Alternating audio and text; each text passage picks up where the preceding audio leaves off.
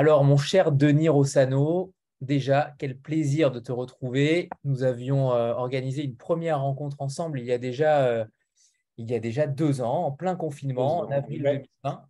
C'était au début du confinement, je me souviens. Ouais. Au début du confinement, euh, et j'avais lu ton livre en amont et il fallait t'inviter forcément. Le livre était sorti à la rentrée littéraire précédente. sans savoir où nous allions, deux ans après, ce canal existe toujours. Alors, j'ai mis une chemise, évidemment, maintenant. j'ai une chemise, j'ai un, un, mug. donc, forcément, tout change. et le but était de donner la parole à ces auteurs talentueux dont tu fais partie, et qu'on et qu'on a découvert euh, à l'occasion de, ces rencontres-là.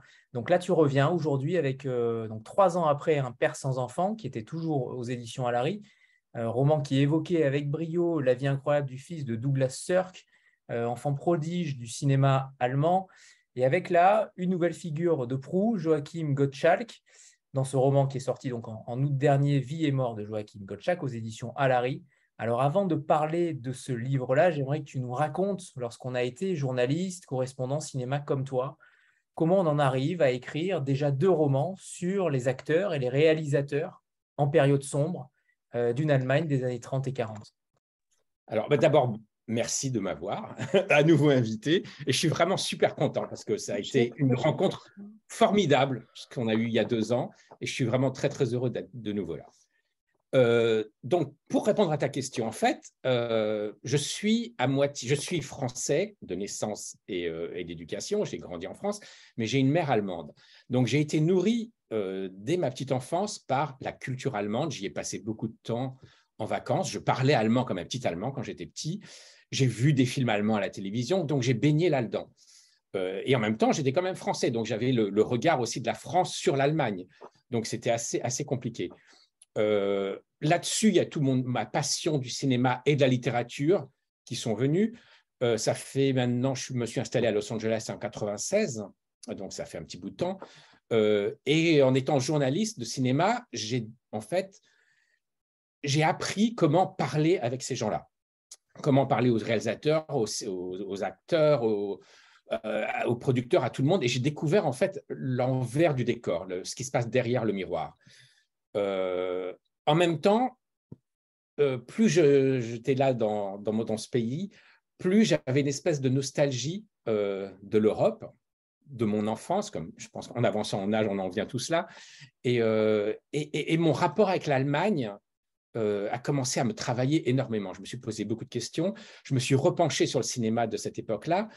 Et avec la culture que je m'étais faite entre-temps, euh, j'ai découvert en fait un monde absolument fascinant euh, qui est celui où euh, le spectacle, les arts se mêlent à la politique. Et qu'est-ce qui se passe à ce moment-là? Et, dans quels engrenages on est entraîné. Et je trouve qu'en plus, on vit à une époque, et ça fait quelques années quand même, c'est pas juste récent, où, où tout cela fait écho à ce qui s'est passé il y a plusieurs décennies, fait écho à ce qui se passe aujourd'hui. Donc je trouvais qu'il y avait quelque chose vraiment d'actualité. Euh, et le livre que j'ai écrit sur Cirque m'a en fait euh, propulsé là-dedans. Et en l'ayant terminé, j'ai réalisé qu'en fait, il y avait mille autres histoires à raconter. Euh, J'étais pas prêt encore à passer à autre chose. J'avais besoin de continuer à explorer ce milieu, en fait.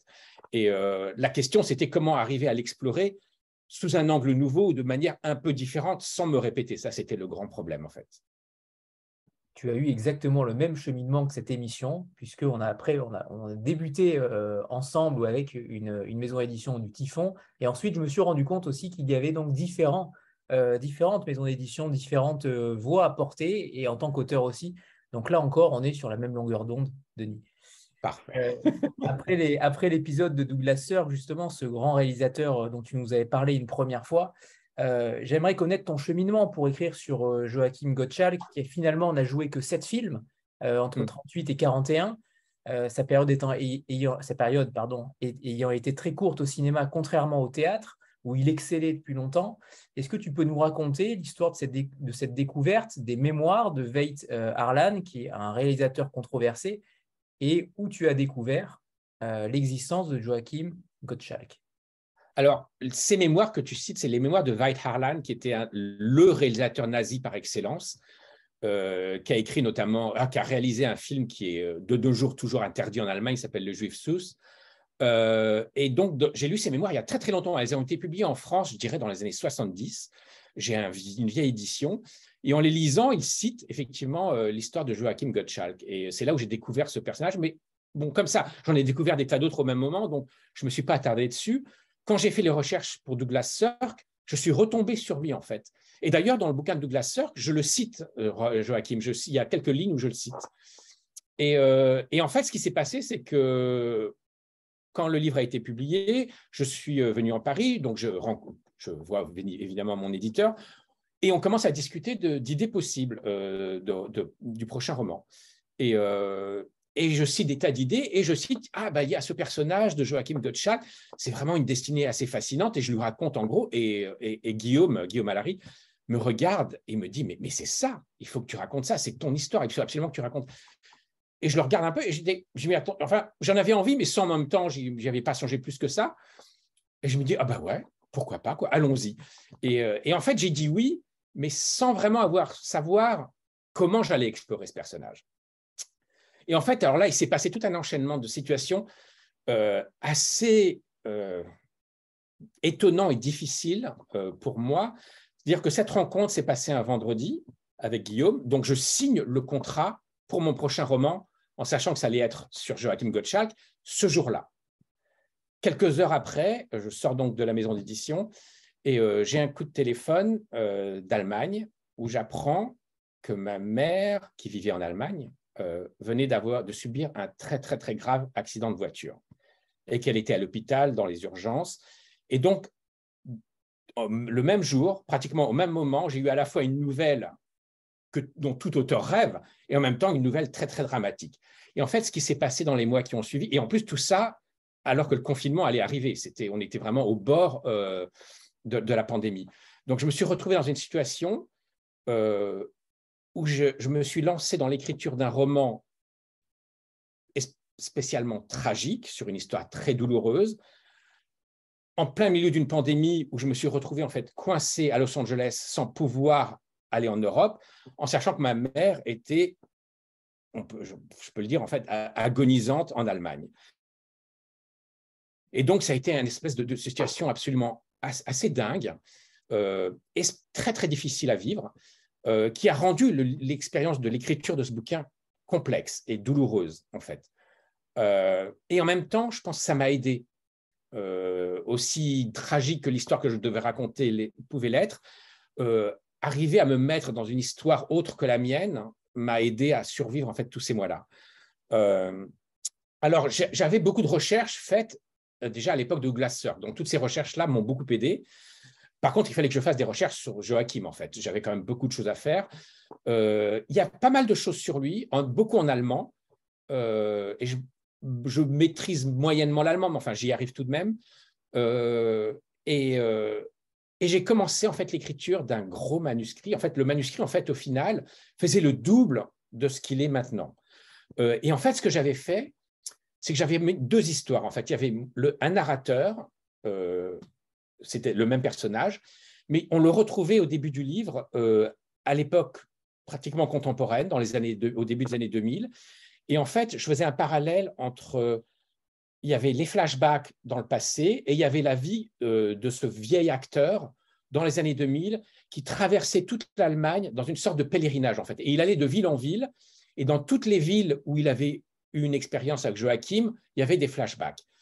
Je relis ce gros manuscrit après plusieurs mois et je me rends compte qu'en fait, ça fonctionnait pas. Que toute l'histoire contemporaine alourdissait énormément le récit euh, et, était dans la répétition. Donc, j'ai dû éliminer entièrement la moitié du bouquin. Et là, j'avais quelque chose qui se tenait, mais je sentais qu'il y avait, c'était compliqué quand même. Il y avait un truc qui collait pas. Donc, j'envoie le manuscrit à Guillaume, euh, à Larry, et on en parle beaucoup. Et il me dit, ça fonctionne, mais il faut faire des corrections. Et donc, j'ai eu à peu près, je pense, entre six mois, un an, à peu près, pour faire toutes les corrections. Euh, et tout ça, on sait toujours dans le contexte de la pandémie et dans le contexte de ma mère qui était très, très, très mal en Allemagne et que je ne pouvais pas aller voir. Donc, ça a été personnellement très, très difficile. Euh, et j'y suis finalement arrivé. J'ai réussi à rendre un manuscrit euh, dont j'étais satisfait. Guillaume en était satisfait, il y a eu des ajustements à faire sur le, sur le texte, et, et, je l'ai donc terminé. vraiment, en fait, il a été terminé peu de temps avant en fait, que la publication. la date de publication a toujours été, été la fin août hein, pour la rentrée littéraire. Euh, mais en fait, le manuscrit final, vraiment tel qu'il est, tel qu'il est euh, dans le bouquin, je l'ai rendu, je crois, en avril, en fait. Donc, ça a été vraiment euh, très, très tardif. Et, et entre-temps, en fait, ma mère est décédée, donc était décédée l'année, l'année, l'été précédent, en fait. Donc, tout ça a été une aventure assez difficile. Ça n'a pas été un livre, j'ai envie de dire, plaisant à écrire dans ce sens-là. et en plus, j'étais pris par le temps. J'avais un deadline pour Douglas Sirk, je n'avais pas de deadline parce que je n'avais pas d'éditeur quand je l'ai écrit, donc euh, j'ai pris tout mon temps. Là, j'avais un deadline, euh, il fallait que je rende non seulement un texte, mais un texte publiable, donc ça met quand même une sacrée pression. Euh, donc, je suis arrivé en fait au début de cet été, épuisé en fait. J'étais rendu ce texte et j'étais vraiment sur les rotules. et en même temps, maintenant, ça y est, le livre existe et il y a une espèce de soulagement immense du fait que le livre existe. Et bizarrement, autant avec Douglas Sirk, je savais inconsciemment que je tenais quelque chose, en fait. Je savais, celui-là, je ne savais pas, en fait. Jusqu'à la fin, et même jusqu'à encore aujourd'hui, il y a quelque chose où je n'arrive pas à avoir le recul nécessaire pour pouvoir juger du livre et savoir vraiment ce qu'il vaut. Je suis très ambivalent sur le livre. Euh, je ne sais pas quoi en penser, même si j'ai adoré ce personnage, mais l'écriture a été tellement difficile que je, j'ai un ressenti assez étrange avec ce bouquin, en fait. J'ai pas encore, je pense qu'il faudra quelques années pour que je puisse avoir le recul nécessaire et l'apprécier moi-même, en fait. je comprends parfaitement. Euh, et justement, ça a été aussi difficile parce que euh, Joachim Gottschalk euh, n'est connu de personne, ou presque, peut-être de, du, milieu, du milieu cinématographique peut-être extrêmement pointu, mais sinon, Douglas Sirk était plutôt connu. Euh, là, pour le, pour le coup, pour Joachim, quel acteur était-il? Quel homme était-il? Est-ce que tu pourrais nous le décrire? Est-ce qu'il avait des manies, des, expressions particulières? Euh, Parce que j'imagine que peu de monde a vu ces films, mais pourquoi était-il si admiré? Alors, Joachim est toujours plus, assez connu en Allemagne. Euh, il y a des, quand même beaucoup de plaques dans les rues à son nom. Il est un peu devenu une espèce de, de martyr de, de, ce qui s'est passé sous le nazisme. En France, par contre, c'est vrai qu'il est totalement inconnu et personne n'a jamais vu ces films en France. D'ailleurs, même ces films sont quand même difficiles à trouver. Je les ai tous vus, mais ce n'était pas évident pour les trouver. Alors en fait, le Joachim Gottschalk, euh, il a révolutionné en tant qu'acteur le théâtre allemand. Alors ce qu'il faut dire, c'est que le théâtre en Allemagne, c'est essentiel. C'est un des piliers majeurs de la culture allemande, beaucoup plus qu'en France. Et c'est très historique, en fait. Ça revient au fait qu'en Allemagne, à l'époque où l'Allemagne n'était pas unie, c'était des principautés, des duchés, des royaumes. Et chaque royaume, chaque comté, chaque duché avait son théâtre.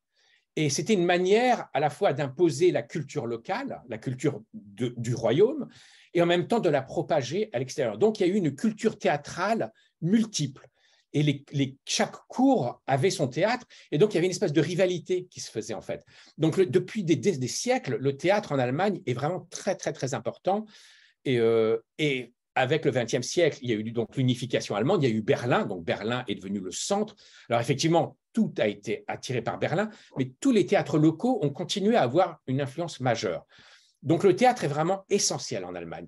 Et tous les acteurs de cinéma allemands, les plus célèbres, depuis des décennies, depuis, le début du cinéma, viennent du théâtre. La plupart viennent du théâtre. Et donc Joachim Gottschalk fait partie de ces gens-là qui sont nés pour le théâtre. Il devient acteur à la toute fin, vers la fin des années 20, et immédiatement, il fait partie de cette génération qui transforme le théâtre, qui était un peu encore ancré dans les mythes du 19e siècle, dans les jeux qu'on imagine euh, propres aux acteurs du 19e siècle, et il devient l'acteur moderne par excellence. Il était beau, il avait une voix extraordinaire, il avait une voix qui murmurait. Euh, il ne déclamait pas. Joachim n'était pas un acteur qui déclamait, il murmure, et du coup, il crée une proximité avec le spectateur qui est absolument nouvelle.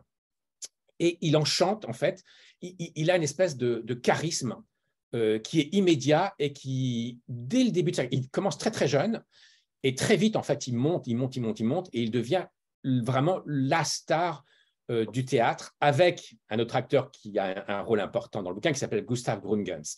Ce sont vraiment les deux facettes du théâtre allemand. Et, euh, ce qui se passe en fait, c'est que Joachim, euh, pour des raisons dont on pourra parler plus tard, passe au cinéma. Et au cinéma, il devient un peu ce qu'on appelle, à l'époque, on l'appelle le Clark Gable allemand. Alors, Clark Gable était la star par excellence du cinéma hollywoodien et, euh, qui incarnait une espèce de virilité, de séduction euh, typique d'Hollywood. Et en fait, Joachim devient euh, l'équivalent de ces stars hollywoodiennes en Allemagne. et donc, il est à la fois, il continue sa carrière au théâtre. Hein. donc, à la fois, il est présent sur les scènes allemandes et il est présent à l'écran et il devient vraiment l'une des plus grandes vedettes du cinéma allemand. Ce qu'il faut dire aussi, c'est qu'à l'époque, le cinéma allemand, qui était le cinéma nazi, était présent dans toute l'Europe. C'était, le, cinéma le plus important d'un point de vue financier, d'un point de vue de la place des studios euh, dans toute l'Europe. C'était des films qui étaient vus en Italie, dans tous les pays d'Europe, en France. À l'époque, on voyait les films allemands. Il y avait même des cinémas aux États-Unis qui diffusaient les films allemands. Donc Joachim Gottschalk est un nom qui s'est répandu quand même dans toute l'Europe à l'époque. Parfait. Eva, on parlera après de ce lien euh, théâtre-cinéma, puisque pendant longtemps, euh, il a refusé d'y aller au cinéma. Euh, et Eva, c'est à toi. Bonsoir Denis, bonsoir Anthony, bonsoir à tous. Bah, Denis, je suis ravie de vous retrouver. J'étais au, premier Vlil où vous étiez, j'avais adoré cette rencontre. Je pense que c'est une de mes préférées à jour. Ah, c'est gentil. À ce jour, pardon. Il y en a 200, Denis. Hein. et j'ai beaucoup aimé votre premier livre et j'ai lu le second livre pour, euh, pour préparer ce VLIL. Et, et encore une fois, ça a été un, plaisir de retrouver votre écriture. Et d'ailleurs, je fais une petite parenthèse, euh, on était euh, plusieurs qui sont présents ce soir à adorer votre compte Instagram sur ah, l'histoire du cinéma. Et donc, ma question, j'ai une autre question, mais peut-être que vous allez en, parler ensuite.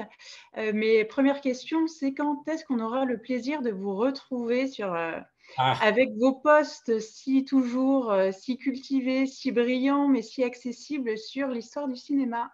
Je n'ai rien dit, hein, Denis. Hein. Je, non, je, sais. je n'ai rien dit. Ce qui s'est passé avec Instagram, c'est assez. Alors, en fait, quand je me suis lancé, je, n'avais jamais fait de réseaux sociaux avant. Je ne sais pas du tout mon truc.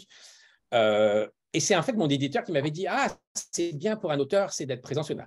Et je me suis lancé dedans. Et en fait, j'ai pris un immense plaisir à le faire. Euh, et notamment, j'avais un plaisir vraiment, c'était très, très important pour moi de connecter avec des lecteurs, avec d'autres auteurs. Enfin, j'ai rencontré des gens qui sont devenus des amis. Euh, j'ai rencontré Anthony comme ça. Enfin, on s'était rencontrés de vie, on s'était vu à une une rencontre littéraire dans une librairie, mais après, c'est vraiment par Instagram que les choses s'étaient faites. Et en fait, ce qui s'est passé, il y a deux choses qui sont passées, trois choses. Euh, d'abord, je me suis fait en fait laisser emporter, comme beaucoup, je crois, par, euh, par Instagram, et c'est devenu une espèce de, j'allais pas dire, je, ne dirais pas d'obsession, mais en fait, j'y étais tous les jours, tous les jours, tous les jours, tous les jours. Je postais tous les jours. Ça me prenait un temps fou. Ça me bouffait du temps. C'était hallucinant. Et comme je suis très perfectionniste, je mettais un temps fou pour choisir ce que, j'allais poster, pour écrire ce que je mettais en dessous. En plus, je l'écrivais aussi en anglais. Euh, et ça me prenait vraiment une matinée entière, littéralement. Après, il fallait que je réponde à tout le monde. Alors ça, déjà, ça commençait à devenir très, très pesant. Ensuite, il y a eu les priorités qui se sont imposées de, la, bah, de, ma vie euh, personnelle, et notamment quand en fait, j'ai arrêté à peu près au moment où ma mère a eu cet accident, et, euh, là, ça y a eu une espèce de décalage qui s'est fait, et j'arrivais plus. Et puis aussi, en fait, euh, il y a un moment, je me suis posé des questions. Je trouve que le, problème d'Instagram, quand on est comme moi auteur, ou quand j'imagine un acteur ou des gens comme ça, ça, commence, ça nourrit un espèce de narcissisme qui m'a en fait mis très mal à l'aise par rapport à moi-même. En fait, je me sentais bizarrement mal à l'aise de me mettre en avant. C'est pas pas dans ma nature a priori. Et j'ai l'impression d'être, de poser en fait à chaque fois euh, et d'être donneur de leçons aussi. Alors, ça, me, plaisait d'écrire sur le cinéma, de présenter des, films inconnus, des acteurs inconnus. En même temps, je, me disais, mais qui je suis pour pouvoir donner des leçons aux gens comme ça? Et en fait, j'ai eu une espèce de...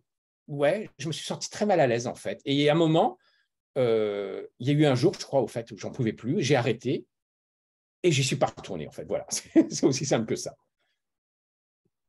Et en même temps, je regrette, enfin, ça me manque le rapport avec les auteurs. Par contre, ce qui était bizarre, c'est que j'avais des rapports très différents avec des, des gens aux États-Unis. Et là, ça me mettait aussi, il y avait une espèce de d'intimité qui se créait avec des gens qui me mettaient dans un... J'étais un peu dans une espèce de situation conflictuelle, en fait. Euh, et j'avais l'impression d'une espèce d'une intrusion dans ma vie. Alors, je suis quelqu'un de très, très privé. Et en même temps, Instagram, même si on met des limites, on s'offre quand même euh, aux gens. Euh, et j'arrivais, en fait, il y a un moment où j'arrivais plus à naviguer ça, en fait. Je savais plus comment le naviguer. Et, euh, et j'avais besoin d'écrire le roman, c'est ça aussi. J'avais besoin d'être dans le roman, mais littéralement tous les jours, tous les jours, tous les jours, et tout le temps, en fait. Donc, ben, j'ai arrêté. Merci, Denis. Et, et je ne sais pas, est-ce que j'y reviendrai ou pas? Je ne sais, je peux pas répondre pour l'instant, je suis désolé. Merci. On est triste, on est triste. Euh, alors, comme, comme, avec ton premier roman, on va revenir sur euh, le roman et sur euh, les rôles que tu as attribués à chacun des personnages, puisque, comme avec ton premier roman, tu mêles là, pour une fois, une journaliste imaginaire au cœur du récit dans les années 2000, qui interroge donc Aloïs Kirchner, ce personnage-là, ami de Joachim Gottschalk, qui le suit tout au long du roman. Euh, mais là, pour le coup, c'est un personnage inventé, on, le sait euh, par rapport à la post-fast. Et là, une fois de plus, euh, si on ne lit pas la post-fast, évidemment, on est persuadé qu'il est réel, ce personnage, puisque tu l'as encore, comme avec Douglas Sirk, cette fameuse interview dont tout le monde pensait qu'elle était réelle avec toi. C'était hallucinant, ça m'a suivi, mais pendant des mois, ça. Tout le monde me disait, et alors votre rencontre? Je dis, mais non, je ne l'ai pas rencontré. C'est moi, mais une version fictive de moi, en fait. Et c'est peut-être pour ça d'ailleurs, à cause de cela, que tu as rajouté cette postface d'ailleurs. Non? Oui, absolument. Alors en fait, ce qui s'est passé avec, avec euh, Joachim, c'est que personnellement, quand j'écris, et notamment quand ce sont des histoires réelles comme celle de Joachim, j'ai besoin, pour pouvoir la raconter à ma manière, de me mettre dans le récit. Euh, en tant qu'auteur, j'ai besoin d'être dedans. Sinon, j'ai l'impression que j'aurais pu raconter l'histoire de Joachim en étant complètement extérieur, mais je pense que ce n'aurait été qu'une espèce de pseudo-biographie sans euh, les apports que pourrait apporter un vrai historien ou un vrai biographe, parce que moi, je me pose d'abord comme un romancier. Donc, en fait, j'ai besoin d'être dedans, et j'ai besoin d'être dedans aussi pour des raisons émotionnelles. C'est comme ça que je me connecte au personnage, en fait, et que j'arrive à faire ressortir les émotions. Donc, je ne voulais pas répéter non plus euh, ce que j'avais fait avec Joachim, donc je voulais pas, avec euh, donc je ne voulais pas me remettre, moi, Denis Rossano, euh, journaliste, je me dis, là, je vais être dans la répétition. Et ça, c'était quand même un de mes grands soucis, c'est de ne pas être dans la répétition. Donc, j'ai réfléchi. À un moment, je me suis mis dans la peau euh, du petit-fils euh, d'un acteur et je me suis dit, tiens, si je suis le petit-fils d'un acteur, voilà. Et puis, c'était compliqué. Il y, avait un va-et-vient un peu trop lourd avec le, présent et le passé. Et je me suis dit, ah ben non, si je suis moi-même l'acteur, en fait. Et je me suis du coup créé ce personnage d'un acteur qui est contemporain de Joachim, qui est son meilleur ami et qui du coup peut raconter l'intimité de Joachim euh, tout en étant un témoin de l'époque et en imaginant que cet acteur aurait survécu au nazisme et serait encore vivant dans les années 2000 en fait. Donc il y a son donc je me suis mis, je me suis mis dans ce personnage, j'ai fait des recherches quand même et en fait je me suis plus ou moins inspiré de plusieurs enfin c'est un peu un composite de jeunes acteurs de l'époque euh, qui ont été assez célèbres de cinéma. Et je dis, bon, ben voilà, je, fais un espèce de composite. En même temps, c'est quand même un personnage vraiment inventé. Euh, et en devenant Aloïs, alors ce qui s'est passé, en fait, c'est qu'au départ, dans un premier temps, j'avais fait d'Aloïs, euh, il est, en fait, Aloïs était amoureux de Joachim. Il y avait une relation amoureuse entre les deux. Alors Joachim, dans sa vie, euh, était totalement hétérosexuel. J'imaginais Aloïs comme un acteur bisexuel ou homosexuel qui aurait été amoureux de Joachim et qui le regardait avec les yeux de l'amour. Et en fait, ce qui s'est passé, c'est qu'en en reparlant, en faisant lire le manuscrit à, Guillaume, à Larry, on s'est rendu compte que ça fonctionnait pas vraiment, en fait. Euh, et je donnais beaucoup trop de place à Aloïs, en fait. Euh, alors que le cœur de l'histoire, c'est quand même c'est Joachim. Donc, en fait, j'ai enlevé tout le côté romantique d'Aloïs. Et j'en ai fait un narrateur. Alors, je vais faire une comparaison qui, un peu, qui peut paraître prétentieuse, mais je repensais beaucoup à, Gatsby le Magnifique de Scott Fitzgerald, qui est un de mes livres fétiches, qui m'a vraiment beaucoup marqué dans, dans, ma, dans ma vie de lecteur et, d'écrivain. Et en fait, dans Gatsby est raconté par un narrateur qui est présent tout au long du livre. Et en même temps, ce narrateur, on le voit très très peu et on ne connaît pas beaucoup sa vie en fait. Ce qui compte, c'est toujours Gatsby. Et en fait, je me suis dit, je vais suivre la même voie. C'est-à-dire qu'il y a ce narrateur qui est Aloïs. On connaît un peu son parcours. Euh, on voit régulièrement euh, comment il avance dans sa carrière, mais c'est toujours en fonction de Joachim. C'est-à-dire que Joachim reste le cœur du récit. Et là, ça fonctionnait. Et du coup, c'est pour ça qu'en fait, j'ai. Alors, il fallait en même temps qu'il y ait un dialogue contemporain pour expliquer certaines situations historiques. Euh, le nazisme, alors, tout le monde en connaît les grandes lignes, et en même temps, il y a quand même des événements très spécifiques qu'il fallait expliquer, euh, des atmosphères qu'il fallait expliquer. Et plutôt que de faire une narration un peu lourde, euh, où Aloïs tout seul explique ce qui se passe, je me suis dit un dialogue avec une journaliste permettrait de rendre les choses plus vivantes et plus immédiatement accessibles pour le lecteur sans paraître pesantes en fait. Et du coup, il y a eu ces, ces va-et-vient avec euh, les interviews qui ont lieu donc dans les années 2000. et je trouvais que, alors je ne sais pas, vous me direz, mais je trouvais que ça fonctionnait bien dans la manière de pouvoir remettre en contexte des moments très précis de l'histoire allemande des années 30 et je te le confirme, ça marche excessivement bien. Euh, parce que, alors il y a des bribes euh, de, cet, amour, euh, pseudo-amour que tu as enlevé, puisqu'il lui passe la main dans les cheveux régulièrement. Oui. Il lui passe la main dans les cheveux, donc on sentait qu'il aurait pu se passer quelque chose, mais je n'avais pas l'information du fait que tu les avais enlevés. Mais... Alors en fait, je trouvais, alors j'ai enlevé donc tout le côté romantique, mais je trouvais qu'il y avait certains aspects de leur amitié. Je voulais pas que ce soit juste deux copains parce qu'une amitié très simple entre deux copains, c'est assez banal. Je voulais qu'il y ait quelque chose de très très fort entre eux, qui est une espèce d'amitié fraternelle. Je pense que pour Joachim, le personnage d'Aloïs, c'est son petit frère. Je pense que ça, c'est ce que j'ai voulu faire passer. Le geste de la main dans les cheveux, c'est un côté très fraternel, très. Il y a une espèce de, il y a une amitié physique, mais ça reste que de l'amitié. Après, ce que ressent Aloïs, j'en parle pas, mais je pense que c'est au lecteur qui, le lecteur peut imaginer ce qu'il veut je pense qu'il y a une ambiguïté qui demeure en fait du côté d'Aloïs. Mais ça reste, c'est pas devenu, c'est pas le plus important en fait. Et donc du coup, ça permet quand même de garder l'éclairage sur, sur Joachim en fait. Et alors en, parlant de frère, il y a aussi le frère euh, d'Aloïs, Anton, euh, pardon, Franz, pardon, euh, Franz, ce frère qui, qui s'est donc engagé dans les, SA puis dans les SS, qui est aussi inventé. Toute la famille, en réalité, du narrateur est inventée, que ce soit Anton, l'oncle de ce dernier, Franz, le frère qui, exerce dans le régime nazi, et Ilsa, donc la journaliste. Tout le reste est en réel, les événements sont réels, tout le reste du, roman euh, est réel. Mais est-ce que tu peux nous raconter justement pourquoi avoir imaginé toute cette famille-là dans son entièreté Est-ce qu'il te fallait du, corps Est-ce qu'il te fallait pourquoi ce personnage de Franz d'ailleurs qui le prévient euh, de ce qui va arriver, qui le prévient constamment, et pourtant, euh, il ne l'écoute pas forcément?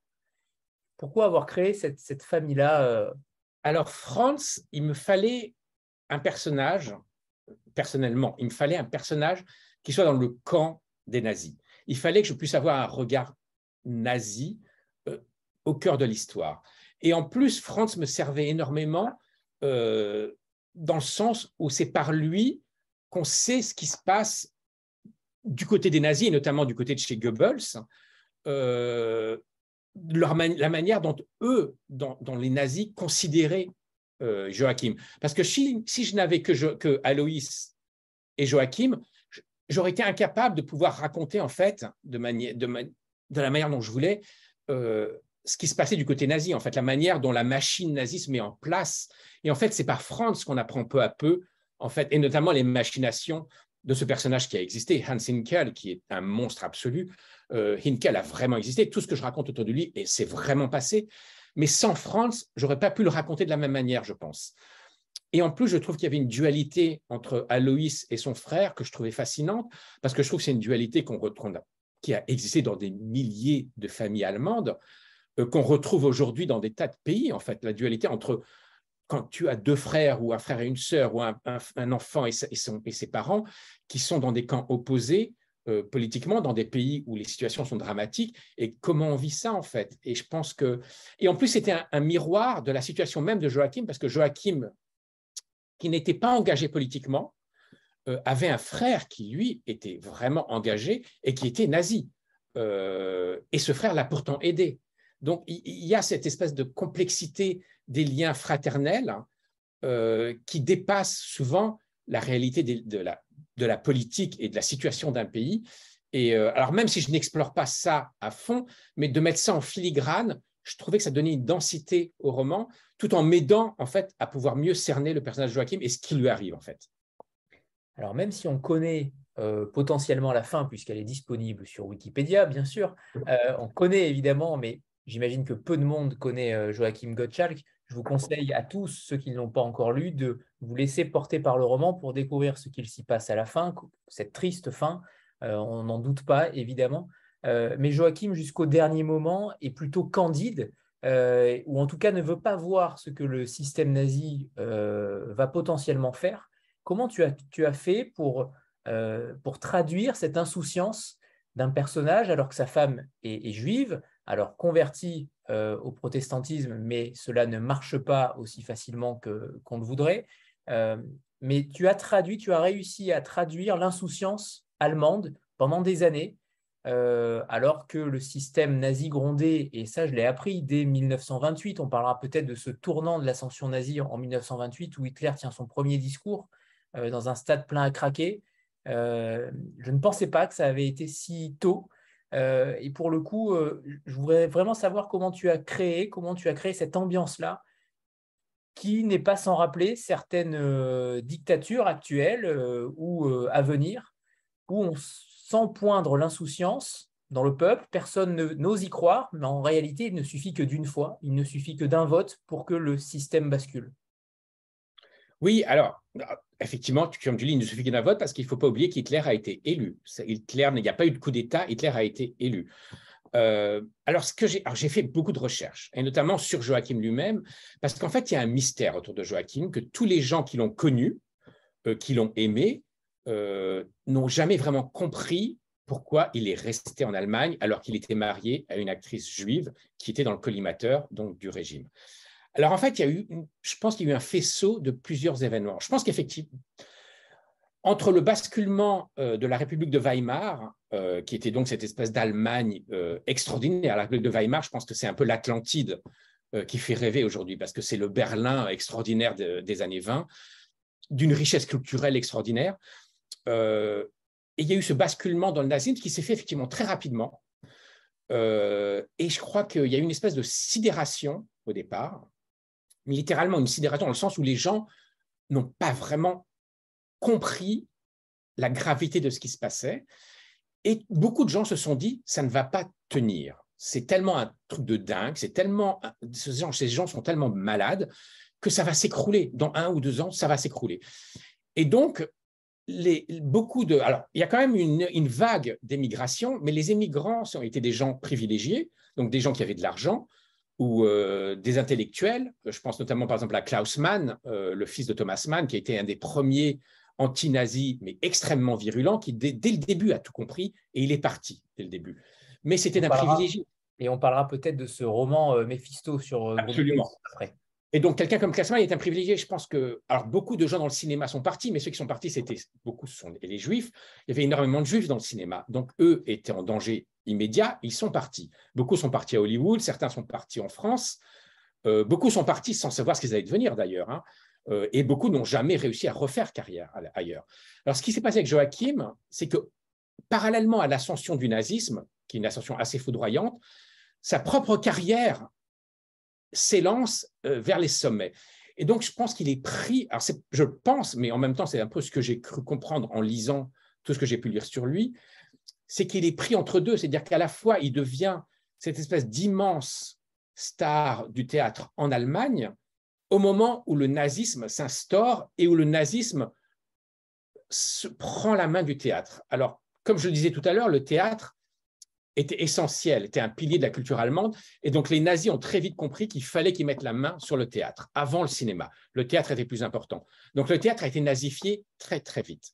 Et donc l'ascension de Joachim se forge parallèlement à la nazification du théâtre allemand. Et en fait, je pense qu'il a eu, s'est retrouvé face à un dilemme terrible. C'est-à-dire qu'il se considère, alors Joachim fait partie de cette élite intellectuelle allemande qui, est nourrie de la culture allemande. Il est nourri de tous ces grands auteurs allemands comme Schiller, comme Goethe, tous ces gens-là. Et donc, pour lui, partir et abandonner la culture allemande, je pense que c'était inimaginable. Je pense que pour lui, la langue allemande, c'était, ça faisait partie de qui il était, de tout son être. Et donc, s'imaginer ailleurs qu'en Allemagne, ce n'était pas possible. Et en même temps, je pense que très sincèrement, il y avait une espèce d'ivresse, l'ivresse du succès, de la gloire.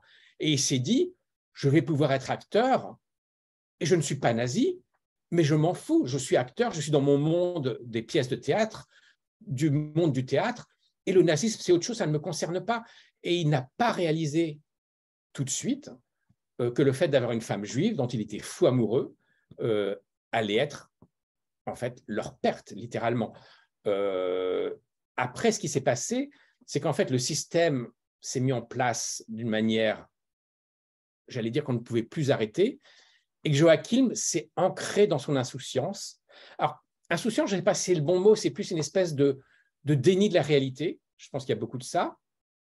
Je pense aussi que au fur et à mesure que le système nazi, nazi s'instaure et rend les choses de plus en plus difficiles, il y a une espèce de fatalisme qui s'installe chez Joachim. Et j'en parle à un moment dans le roman. Il y a des questions que les personnages se posent. Euh, il y avait quelque chose de très romantique chez Joachim, mais dans le sens du romantisme allemand, qui est un romantisme fataliste, où on ne peut pas combattre le destin. Euh, et je pense qu'à un moment, Joachim lui-même est victime de la propagande nazie dans le sens où il pense vraiment que le nazisme va régner sur le monde, ou en tout cas sur toute l'Europe, et que même s'il cherche à s'échapper, le nazisme va le rattraper. Beaucoup de gens, à un moment, lui disent il faut que tu partes en Suisse. La Suisse était neutre, territoire neutre. Pas mal d'Allemands avaient immigré en Suisse. Son oncle euh, Son oncle, l'oncle d'Aloïs, l'oncle imaginaire d'Aloïs s'installe en Suisse. Euh, il y a pas mal de connexions euh, dans le théâtre qui sont en Suisse. Il aurait pu partir en Suisse. Mais il est persuadé, et il l'a dit, hein, ça c'est pas moi qui l'ai inventé, il l'a dit, il est persuadé que la Suisse va être envahie par les nazis et que donc les nazis vont le rattraper. Donc quelque part, en fait, il se sent perdu d'avance. Alors on peut se dire, nous aujourd'hui, avec le recul du temps, mais c'est incroyable. C'est-à-dire qu'il condamne, non seulement il se condamne lui, mais il condamne sa femme juive et son enfant. Et c'est là où je pense qu'il y a un mystère et une clé que je n'ai pas, c'est-à-dire comment Joachim a pu accepter de rester avec sa femme en sachant qu'en fait, ça les condamnait. Alors, bon, Meta, en même temps, Meta, c'est le, le prénom de sa femme, Meta n'est pas une, elle n'est pas manipulée. Elle accepte de rester avec lui. C'est un couple très très amoureux et Meta euh, reste avec lui. Elle aurait pu décider elle-même de partir, de, le quitter. Elle décide de rester avec lui. Ils ont leur enfant, qui est donc un enfant, ce qu'ils appellent un Mischling en Allemagne, c'est-à-dire un enfant mixte, c'est-à-dire qu'il est à la fois euh, arien selon les, critères euh, nazis, mais il est mélangé juif. Et donc, pour le, système juif, il est considéré comme, comme un fils de juif. Et donc, forcément, cet enfant s'appelle Michael. Michael va être dans le collimateur. Il est obligé, Michael, c'est quand même une histoire, je trouve ça assez dingue. Euh, petit garçon, il va à l'école, euh, personne ne sait qu'il est juif, on le fait rentrer dans les jeunesses hitlériennes. C'est un petit garçon à moitié juif qui est dans le Et sa mère, qui est juive, le sait et l'accepte parce que pour elle, c'est le seul moyen que son enfant soit protégé. Je trouve que ce sont des situations absolument ahurissantes et poignantes, et je pense qu'il y a eu pas mal, en fait, de ces familles qui se retrouvent dans cette situation-là. Euh, alors, je ne peux pas expliquer, en fait, le choix de, Joachim. Je pense que, quelque part, c'est inexcusable, et en même temps, on peut essayer de le comprendre, sans l'excuser. Euh, je pense que c'était un artiste, et comme beaucoup d'artistes, euh, il n'a pas su où il n'a pas pu euh, prendre les bonnes décisions. Mais je pense que beaucoup de gens, en fait, pas mal de, on m'a parlé de, des gens qui ont le livre du parallèle qui se passe aujourd'hui avec, avec la Russie et l'Ukraine. Euh, et je me dis, mais oui, imaginons un artiste russe aujourd'hui, qu'est-ce qu'il fait l'artiste russe? Est-ce qu'il émigre sans, sans savoir ce qu'il va faire? Parce que, bon, euh, quand on est un acteur de théâtre russe, on ne va pas refaire carrière à l'étranger aussi très facilement. Euh, on reste en Russie, mais alors est-ce que ça veut dire qu'on accepte toute la propagande russe? Si on se déclare contre, on est tout de suite mis au banc de la société. Je pense qu'il n'y a pas des, pas des situations au quotidien. Je pense que ce sont des situations très difficiles à vivre. Et ce qu'il ne faut pas oublier non plus, c'est que le, régime nazi au quotidien, c'est pas la même chose que ce qu'on voit aujourd'hui avec le recul du temps, en fait. Euh, vivre le nazisme au quotidien, c'est devoir vivre une vie de tous les jours. Euh, c'est aller au boulot, c'est trouver à manger, c'est gagner son, de l'argent, son salaire pour pouvoir payer son loyer. Et toutes ces choses-là, euh, quelqu'un comme, comme Joachim, même si c'est un privilégié, il, faut qu'il vive au quotidien, il faut qu'il nourrisse sa famille. Il y a aussi les parents. Il ne faut pas oublier qu'il y a les parents de Joachim, les parents de Meta, qui sont présents, qui existent. Et, et Joachim sait très bien que s'il fuit l'Allemagne, il va y avoir des représailles et que sa famille va être dans le collimateur et la famille de sa femme va être dans le collimateur. Et ça, c'est beaucoup aussi, ça fait partie des raisons pour lesquelles il est resté. Donc, je pense que c'est très, très complexe. Aujourd'hui, on a envie de juger et c'est difficile de ne pas le juger. Et en même temps, je pense qu'il y a quelque chose de très émouvant dans le fait qu'il ait fait ce choix-là, même si c'est un choix qui va le perdre, en fait. Est-ce que, c'est son, est-ce que tu, tu penses que c'est son ego euh, qui a qui justement son ego vis-à-vis du cinéma, vis-à-vis de la popularité qu'il avait, qui va le condamner? je pense que c'est les deux en fait. Alors je pense que son ego, malheureusement, lui a fait croire qu'il était protégé. Je pense qu'il fait partie de ces gens qui s'est dit je suis tellement populaire, je suis tellement célèbre qu'en fait je suis devenu intouchable. Et je pense que pas mal de gens dans ces milieux-là, dans le milieu du cinéma, du théâtre, ont pensé ça, euh, alors que c'est faux je pense que le, régime nazi, et notamment ceux au pouvoir, notamment je pense à Goebbels euh, et à Göring, euh, rien ne les arrêtait. Rien, absolument rien ne les arrêtait. On pouvait être aussi célèbre qu'on pouvait l'être. Rien. Et je pense que quelque part, en fait, ce qui s'est passé, c'est ce que tu dis, en fait, c'est que l'ego de Joachim, en fait, sa popularité, dont il pensait que ça le protégeait, en fait, s'est retourné contre lui parce qu'il est devenu en fait le symbole pour les gens au pouvoir nazi de cet Allemand compromis parce qu'il était marié avec une juive et pour et pour le pouvoir nazi, mais c'était inimaginable que la star du cinéma allemand soit mariée à une juive. C'était pas possible pour eux. C'était comme une espèce de trahison et, euh, donc très vite en fait euh, le régime s'est focalisé contre lui et là il s'est retrouvé face à une machine implacable.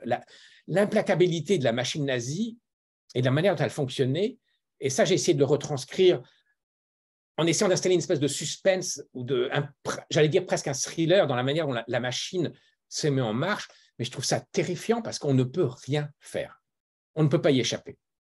Je reviens sur, euh, euh, ce que je vois une question dans le, chat qui dit comment aurait-il pu imaginer ce qui allait suivre Mais en réalité, euh, très tôt, je crois dans les années 28-29, tu, dis dans le roman que tous les Allemands, ou presque, connaissaient l'existence des camps de concentration. Peut-être qu'on ne savait pas forcément ce qui s'y passait, mais les Allemands avaient cette connaissance-là. Absolument. Alors, les camps de concentration, il y en a dès, en fait, dès que Hitler vient au pouvoir, en 1933, il y a des camps de concentration, très, très vite. Alors, ce ne sont pas des camps de la mort. Il faut faire la différence. Les camps de la mort, ils arrivent que pendant la guerre. Mais ce sont des camps de concentration très, très, très, très durs, où les gens meurent très, très, très vite, et où on interne au départ surtout en fait des prisonniers politiques, euh, des homosexuels, des gens qui sont contre le régime. Euh, et, donc en fait, on sait, les Allemands savent ce qui se passe. Seulement, ils regardent ailleurs. Euh, beaucoup d'Allemands, alors il y a les Allemands convaincus par le nazisme, donc les Allemands qui sont OK, les camps de concentration, c'est très bien, on y va. et puis il y a toute une grande partie de l'Allemagne, la population allemande, qui, en fait s'en fout. Elle veut juste survivre population, il ne faut pas oublier qu'on sort de la crise économique et que en fait le nazisme s'est servi de la crise économique pour s'installer au pouvoir et va essayer de relancer l'économie allemande. Et il y arrive, c'est ça le truc. Et donc beaucoup d'Allemands, ce qu'ils voient, c'est qu'ils ont de nouveau à manger sur la table, c'est qu'ils ont de nouveau du travail, et voilà, ils vivent leur quotidien. Ils savent que là, oui, à quelques kilomètres, il y a peut-être un camp, on a, mais ils regardent ailleurs, ils vont pas aller voir ce qui se passe dans le camp. Euh, et, donc, il y a cette espèce de parallèle qui nous paraît aujourd'hui absurde euh, entre la réalité de la politique et du nazisme et la réalité du quotidien allemand. Euh, et Joachim fait partie de ces gens qui sait ce qui se passe, notamment parce qu'il est quand même dans un milieu très privilégié, mais en même temps, il est dans un milieu, en tout cas au début, relativement protégé.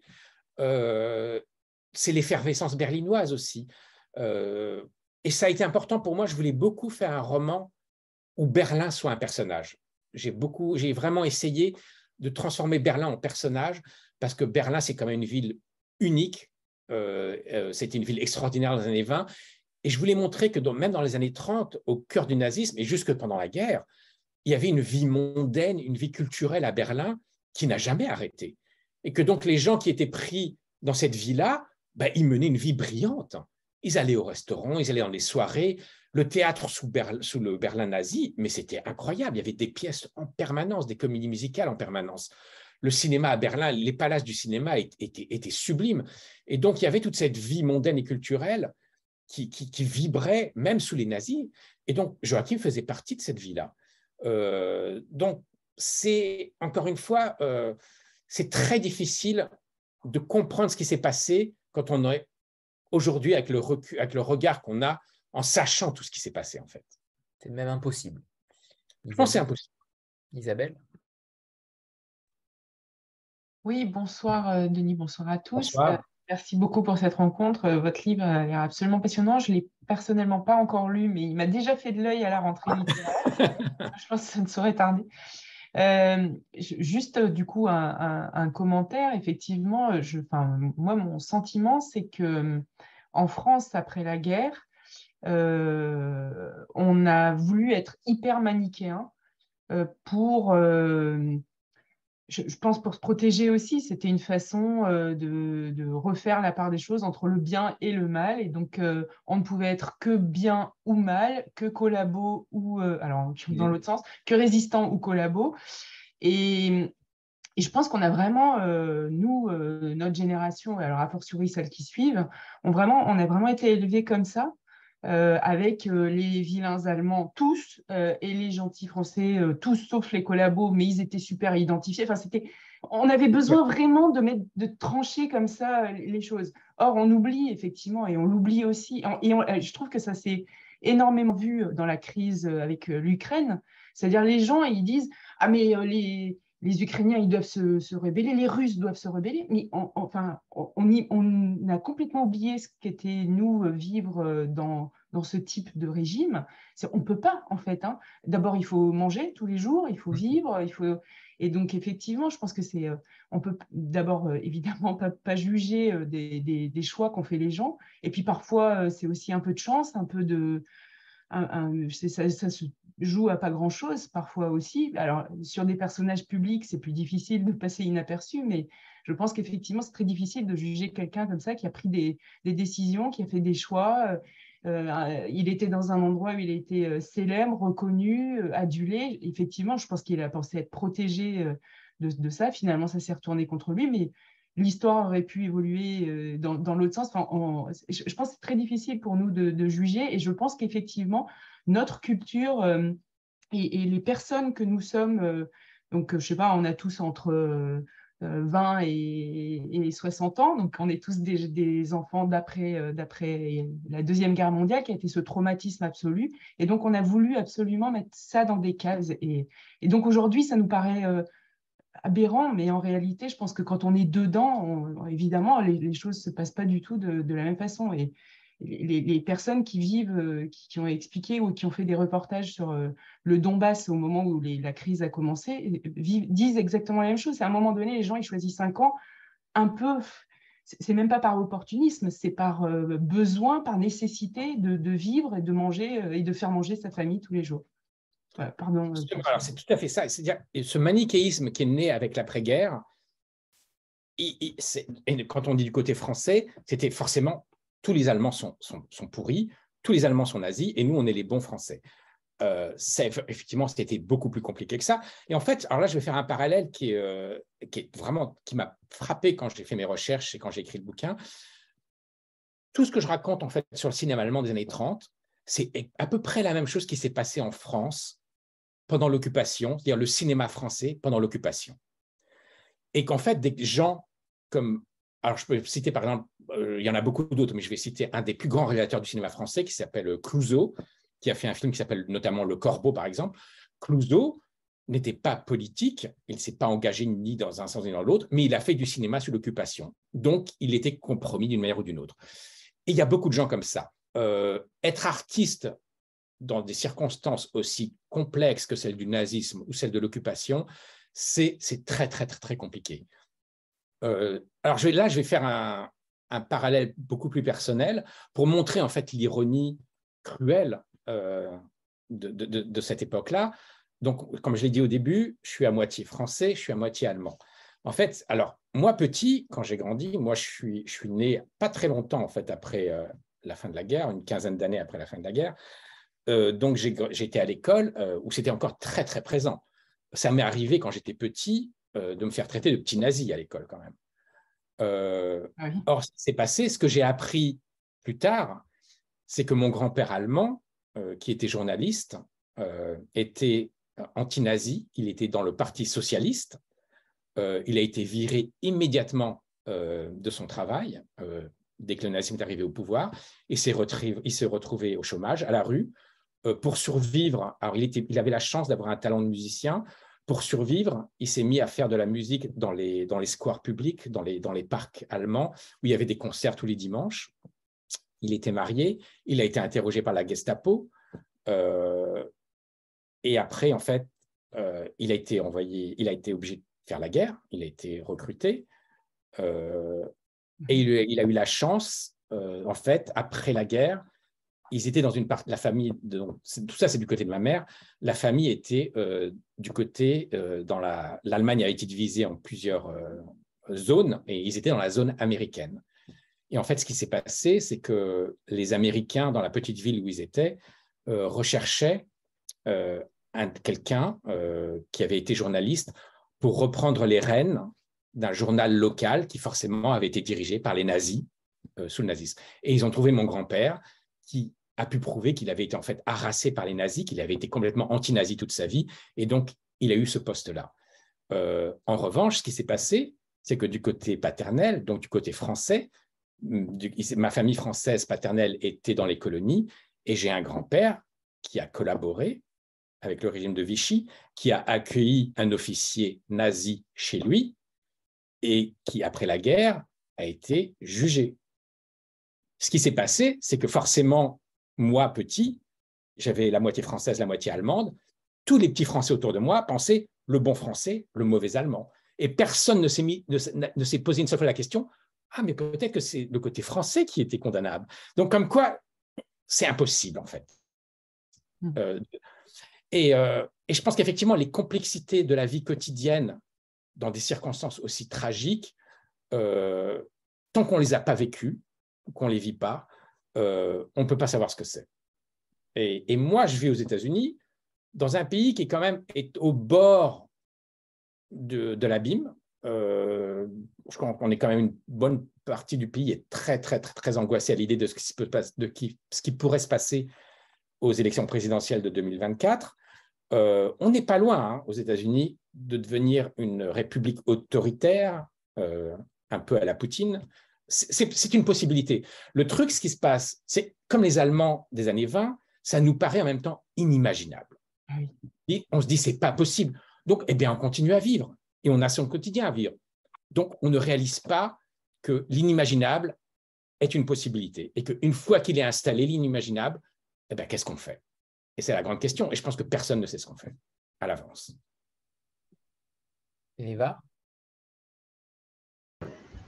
C'est nouveau moi.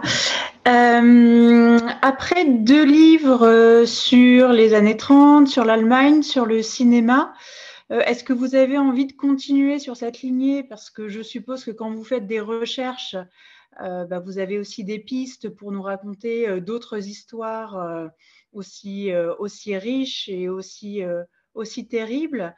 mais peut-être qu'en même temps, vous avez envie de, changer un petit peu de direction. Donc, est-ce que vous avez déjà un, troisième livre en tête ou est-ce que vous avez des, secteurs que vous aimeriez, euh, euh, que, euh, sur, lesquels, sur lesquels vous aimeriez écrire et explorer? Là aussi, Denis, on ne sait pas concernant. J'en parlais avec Anthony justement, juste avant que l'émission commence. Alors, mon RIB, Anthony, je te l'envoie tout à l'heure. en fait, ce qui, se passe, c'est que c'est fascinant toute cette période. Et il y a effectivement, il y a, un nombre incalculable d'histoires qui sont des histoires fascinantes, incroyables, tragiques. Euh, en même temps, ce qui me fait peur, c'est d'être, au bout d'un moment, dans la répétition. Euh, déjà, pour ce second roman, c'était vraiment une grande question pour moi. Je voulais pas répéter ce que j'avais regardé dans le premier roman, parce que c'est le même contexte, euh, ce sont les mêmes circonstances. Je suis obligé à chaque fois quand même, parce que je ne me dis pas que tous les lecteurs qui ont lu le premier roman, qui lisent le second roman, ont lu le premier. Donc, je suis obligé de réexpliquer certaines choses à chaque fois, mais j'essaie de le faire d'une manière différente. Donc, je pense beaucoup à ça. Je me dis, ah, en même temps, j'ai envie de continuer à explorer ça. En même temps, je ne veux pas passer mon temps à raconter la même chose. Donc, une option possible, alors j'y pense, mais j'ai encore rien de vraiment concret, c'est de... Là, dans les deux romans, ce sont quand même des personnages masculins qui sont au cœur du récit. Je me dis, prendre une femme, montrer une femme euh, dans, cette, dans ce milieu-là, dans cette époque-là. Euh, alors en même temps, il y a des tas d'héroïnes possibles, euh, mais quand même, ça reste quand même toujours la même chose. C'est-à-dire qu'au bout d'un moment, l'engrenage de la machine nazie contre les artistes, c'est toujours un peu, ça suit le même chemin en fait. Donc je me suis dit, ah bah alors pourquoi pas en fait montrer une femme ou des femmes euh, de la génération suivante, c'est-à-dire des, femmes qui ont été enfants sous les nazismes, qui survivent euh, au traumatisme de, la fin de la guerre et comment des jeunes filles allemandes vivent après la guerre l'Allemagne, euh, le spectre du nazisme, euh, et, comment elles se, forgent leur identité avec ce traumatisme que soit elles ont en elles, soit qu'elles rejettent. C'est complexe. alors, évidemment, moi, personnellement, j'ai le cas de, très personnel de ma mère, en fait, qui est née en 1940. Donc, est-ce que je pourrais faire un livre en mettant ma mère en tant que personnage? Est-ce que je pourrais faire un parallèle entre le cas de ma mère, il y a le cas de beaucoup Il y a des actrices qui sont assez fascinantes, qui sont devenues d'immenses stars en Allemagne, mais quand on, sait un peu ce qui s'est passé dans leur jeunesse, on se dit, mais comment on peut vivre la gloire, euh, le succès en tant que femme dans l'Allemagne des années 50-60 en ayant connu des, des jeunesses traumatisantes Donc il y a beaucoup de possibilités, j'ai encore rien décidé je suis encore dans une période un peu flottante. Euh, donc je ne sais pas. Et en même temps, je sais que c'est le grand truc dans les milieux littéraires, c'est qu'on on dit toujours à un auteur, il faut un livre tous les trois ans à peu près. C'est un peu le mantra, euh, il faut sortir, il faut sortir un livre tous les trois ans à peu près. Bon. Donc du coup, je n'ai pas non plus tant de temps que ça pour, pour me laisser aller à, rêvasser. Mais pour l'instant, j'ai encore rien décidé. Alors, il y a même des maisons Merci, Denis. Puis on le lira hein, de toute façon. même si c'est 4 ans ou 5 ans. J'espère que ce sera quand même pas autant. Mais bon. il, y a, des maisons d'édition qui disent un an même, hein, Denis. Hein, euh, oh là là. Non, mais ça, pour moi, c'est pas possible. Hein. Non, c'est pas possible. On le sait bien.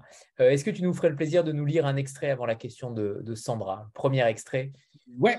Alors, euh, je vais essayer d'en lire un pas trop long. Alors, c'est quelle page? Voilà. le premier que je vais lire est assez court. Euh, c'est vers la fin, euh, vers la fin du livre. Euh, c'est le dernier été, et c'est le narrateur Aloïs qui se promène avec l'enfant.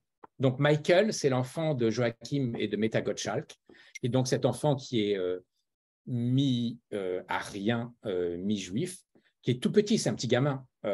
Et, dans mon livre, il y a une espèce de le personnage d'Aloïs est un peu le il, adore cet enfant. Il est, euh, son, parrain et il a envie euh, de voir cet enfant heureux. Et donc, il y a un été. Euh, alors, j'ai fait beaucoup de recherches.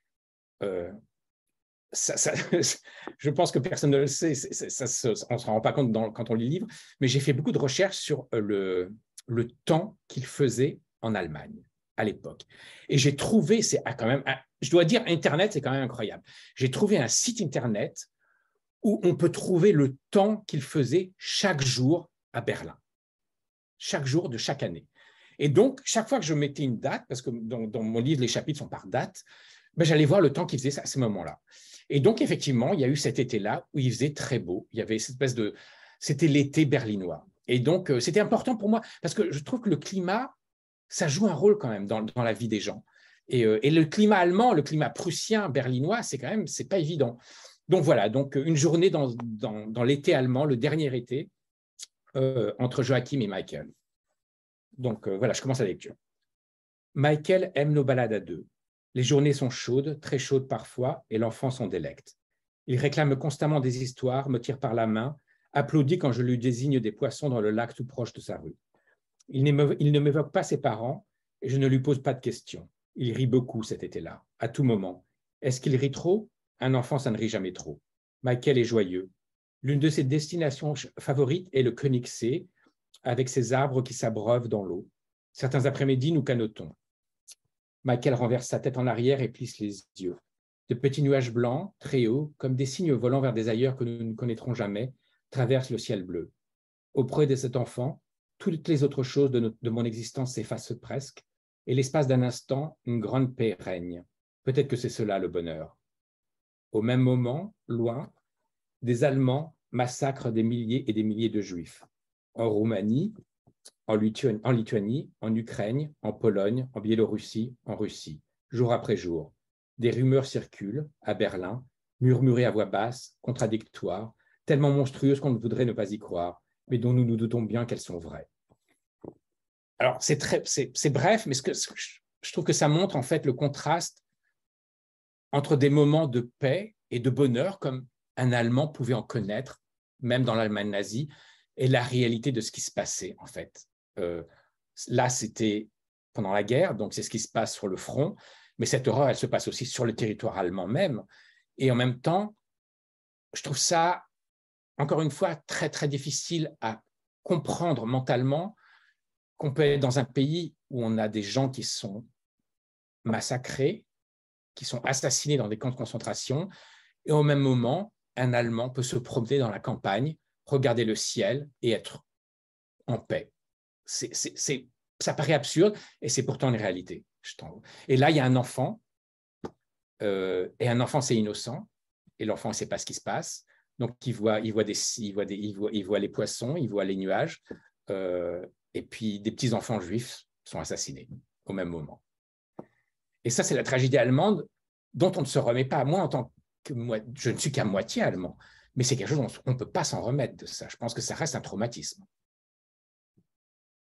Parfait. On va faire une petite photo avant de poser, avant que j'oublie, parce que j'oublie souvent hein, de faire la photo. Donc voilà, préparez-vous pour la photo. 3, 2, 1. C'est bon, parfait, merci. Sandra, c'est à toi bonsoir tout le monde et bonsoir Denis. Bonsoir. Euh, c'est un vrai plaisir de te retrouver. Et, euh, et, je, voudrais, euh, je voudrais te dire quand même que ton compte nous manque, malgré tout aussi. Voilà, comme Eva tout à l'heure. Euh, oui, ma question, pardon, je suis un peu, peu perturbée, un peu émue. Euh, oui, je voulais savoir euh, ce qu'il était devenu de la popularité de Joachim aujourd'hui en Allemagne. Si l'Allemagne avait finalement rendu à Joachim sa, popularité d'antan, ou est-ce qu'il est resté quelqu'un d'oublié que seul Denis Rossano exhume de son oubli?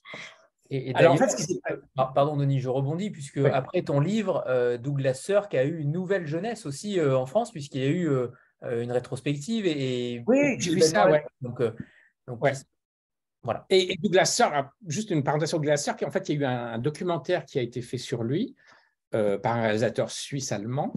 qui a été fait, qui a été coproduit par la France et qui va passer sur Arte. Euh, et, j'ai participé à ce documentaire en fait parce que euh, ce réalisateur a lu mon roman et ça lui a fait comprendre Douglas Sirk d'une nouvelle manière. Donc, quelque part, je suis assez content d'avoir participé à la, redécouverte, non pas de, des films de Sirk et, de lui-même, mais plus d'une partie de sa vie et de ce qui a aidé à construire sa carrière, en fait. Alors, pour en revenir à Joachim, euh, en fait, ce qui s'est passé, c'est que, alors je ne vais pas raconter la fin de Joachim, euh, qui est quand même une tragédie absolue. Euh, mais elle a été, la fin de Joachim a été étouffée par, euh, par, le nazisme, par, les, par Goebbels. Qui, alors, Goebbels était le ministre de la propagande. Donc, en tant que ministre de la propagande, c'est lui qui dirigeait le cinéma. Donc, c'était un pouvoir énorme parce que le cinéma, à l'époque, était l'outil à la fois de propagande et de, et de spectacle pour qu'on donnait aux gens pour leur faire oublier ce qui se passait. Donc c'était énorme, euh, le pouvoir de Goebbels. Et Goebbels, après la tragédie de la fin de Joachim, a interdit qu'on révèle ce qui s'était passé. Donc tous les fans de Joachim, en fait, Joachim Gottschalk n'était plus présent à l'écran, mais personne ne savait ce qui s'était passé, à part évidemment les gens dans le milieu du cinéma. Euh, par contre, ce qui s'est passé qu'après la guerre, il y a eu, les choses ont commencé à, être révélées. Et il y a eu un film. alors, l'Allemagne, les studios allemands du nazisme ont été évidemment complètement détruits, enfin, et on les a démantelés. Et il y a un nouveau studio qui s'est construit dans la zone russe, dont le, Berlin qui appartenait à la russe, et qui s'appelait la DEFA. La DEFA, c'était donc le nouveau studio du cinéma allemand. Et la DEFA a fait un film qui a été basé sur la vie euh, et le destin tragique de Joachim et de sa femme. Alors, c'était donc l'histoire de Joachim, mais sous, un autre nom, en fait. On leur a donné un nom fictif, et euh, le film prenait certaines libertés. Par exemple, il n'y a pas d'enfant dans le film. Mais tout le monde a su que c'était l'histoire de Joachim, et le film a été un succès colossal. C'est le plus gros succès du cinéma allemand dans l'immédiate après-guerre. Et donc, d'un seul coup, euh, le public a découvert ce qui était arrivé à Joachim, et ça a été une espèce d'onde de choc émotionnel. Euh, on a commencé à donner des noms. Alors, Joachim était né en Prusse, euh, et donc en fait, toute cette partie-là, c'était la zone russe. Donc, on a commencé dans la zone russe à mettre son nom. Il y a eu euh, des plaques à son nom dans la ville où il est né, par exemple, des choses comme ça. Et du côté, alors il y a eu après, évidemment, le partage définitif entre la RDA et la RFA, après bon, la réunification. Alors, les films de cette époque-là, en fait, on ne les voyait pas trop, mais Joachim est devenu un peu le nom de, ces gens qui ont qu'on a considérés comme les victimes du nazisme, et notamment le fait que euh, Meta et Michael soient morts également. Et, et on trouve, alors Berlin, et donc ça, fait, ça je le raconte dans le roman, la, l'appartement où il a vécu à Berlin et où tout s'est terminé, euh, il y a une plaque maintenant sur cet immeuble-là euh, qui a été mise euh, en 2000 à Francfort, qui est une ville que je connais bien, où il a vécu parce qu'il a fait partie à un moment de la troupe du théâtre de Francfort. Il y a également une plaque sur un immeuble. Donc son nom est respecté, connu. ceci dit, pour les nouvelles générations, je ne pense pas que ce soit un nom, et je ne pense pas qu'ils connaissent ses films et nécessairement qu'il sache qui il est. Mais quand même, euh, dans les gens qui s'intéressent à l'histoire allemande, euh, il fait partie de ces personnalités connues. Et euh, j'ai parmi les, quand j'ai fait des recherches, en fait, j'ai pas mal trouvé de choses. Il y a notamment, je cite dans la bibliographie à la fin du roman, il y a deux livres allemands consacrés aux victimes du nazisme dans les milieux artistiques. Et dans chacun, il y a un chapitre sur Joachim. Donc, il n'est pas totalement oublié. Il reste quand même quelqu'un de, relativement connu. Euh, alors qu'en France, effectivement, en France, mais personne, personne, personne ne le connaît. Ça, c'est une évidence. Bibliographie, évidemment, qui est impressionnante puisqu'elle fait euh, quasiment six pages euh, de mémoire. Je n'avais pas compté. et, donc, ça, prouve le, travail que tu as effectué aussi sur ce travail, comme pour le précédent. Mais ça montre aussi le, la qualité des informations que tu y mets et ça, euh, c'est plutôt rare euh, pour un romancier. Donc, euh, déjà, merci, Denis. Ah, merci. Mais c'était important parce que je lis beaucoup, et j'essaye de lire beaucoup de romans, et notamment la littérature historique, les romans historiques. Et très souvent, alors moi, ce que je connais, c'est le cinéma, et très souvent, je trouve qu'on soit l'information est fausse, soit c'est très, très, très vague. ça reste assez frustrant, en fait. Donc, je voulais vraiment être au plus près de la réalité euh, et l'histoire de Joachim, en fait, à la différence de, l'histoire de, Douglas Sirk en Allemagne et de l'histoire de son enfant, Joachim, on sait vraiment pratiquement euh, pas à pas ce qui s'est passé. Donc, ça n'a pas été trop difficile de trouver tous les éléments de sa vie. Ce qui a été difficile, c'est de comment mettre en scène de manière romanesque des réalités historiques, en fait. Ça, c'était mon challenge, en fait. On n'a pas parlé de, Gustav Grungens, euh, ce personnage totalement insaisissable tout au long du roman qui, euh, porte des masques, comme tu le dis, euh, de chaque personnage et qui, selon les interlocuteurs qu'il a en face de lui, change de discours et il est d'une d'un vice. je l'ai trouvé, c'est peut-être le, personnage le plus pernicieux, le plus, le plus vicieux.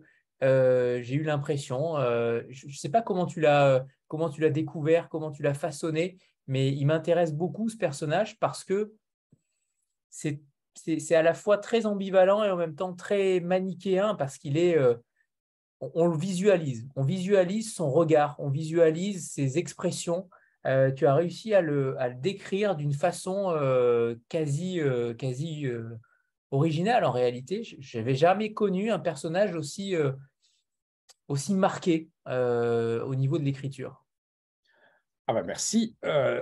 Ça fait très plaisir. alors, Gustav Gründgens, c'est fascinant. Alors, Gustav Gründgens est très, très célèbre encore aujourd'hui en Allemagne. Ça a été la plus grande star du théâtre allemand à l'époque avec Joachim, mais avec, et, comme Joachim a, chuté, il ne restait plus que Gustav Gründgens. Gustav Gründgens était vraiment une idole. Euh, il a fait aussi du cinéma. Et en fait, je l'ai découvert, moi, Gustav Gründgens, je le connais depuis que je suis tout petit parce que ses films passaient encore à la télévision allemande. Et notamment, il a, il a joué dans des films qui sont, euh, qui sont très, très réussis. C'est un acteur assez extraordinaire. Donc, je le connaissais déjà. Euh, et puis surtout, et là, tous les amateurs de littérature, si vous ne l'avez pas lu, il faut que vous le lisiez. Il y a le livre euh, de Klaus Mann qui s'appelle Mephisto, qui est devenu un film. Alors, Mephisto, alors, je reviens un peu en arrière. Klaus Mann, donc le fils de Thomas Mann, écrivain lui-même très célèbre, Klaus Mann était homosexuel et en fait a été l'amant de Gustav Gründgens. Gustav Gründgens était homosexuel. ce qui s'est passé, c'est que Klaus Mann, dès le, nazisme, dès le début du nazisme, s'enfuit de l'Allemagne, mais Gustav Gründgens reste, et Gustav Gründgens construit sa carrière avec les nazis. Donc il joue un jeu très dangereux euh, qui par moments se retourne presque contre lui. Il navigue le système nazi, ce qui n'est pas évident en tant qu'homosexuel quand même. Hein. Euh, et d'autant plus qu'en plus il avait des amitiés plutôt du côté communiste au départ. Mais c'est un ambitieux. En fait, tout est basé sur son ambition. Toute sa carrière est construite autour de son ambition, de son désir d'être le plus grand acteur du moment, et il y parvient. Il y parvient à un prix terrible, euh, parce qu'il se compromet de toutes les manières possibles. Euh, et donc, en fait, ce qui s'est passé à l'époque avec Joachim, et tout ça, encore une fois, c'est vrai, tout ce que je raconte est vrai, c'est qu'en fait, il y a eu euh, une cabale nazie contre Gustav Gründgens, notamment menée par Hans Hinkel. Alors, Hinkel était un des, un des nazis au pouvoir sous Goebbels, qui était un nazi forcené, un antisémite forcené et un homophobe forcené. Et Hinkel n'a qu'un désir, c'est de détruire Gustav Gründgens. Et il fait tout pour y arriver. Ce qui sauve Gustav Gründgens, c'est qu'il est le protégé euh, de d'un autre ministre, Hermann Göring. Göring est extraordinairement puissant sous les nazis et son amitié avec Gustav Gründgens sauve l'acteur. Et Gustav Gründgens parvient en fait à accumuler euh, les pouvoirs qui vont finir par le protéger grâce à Göring.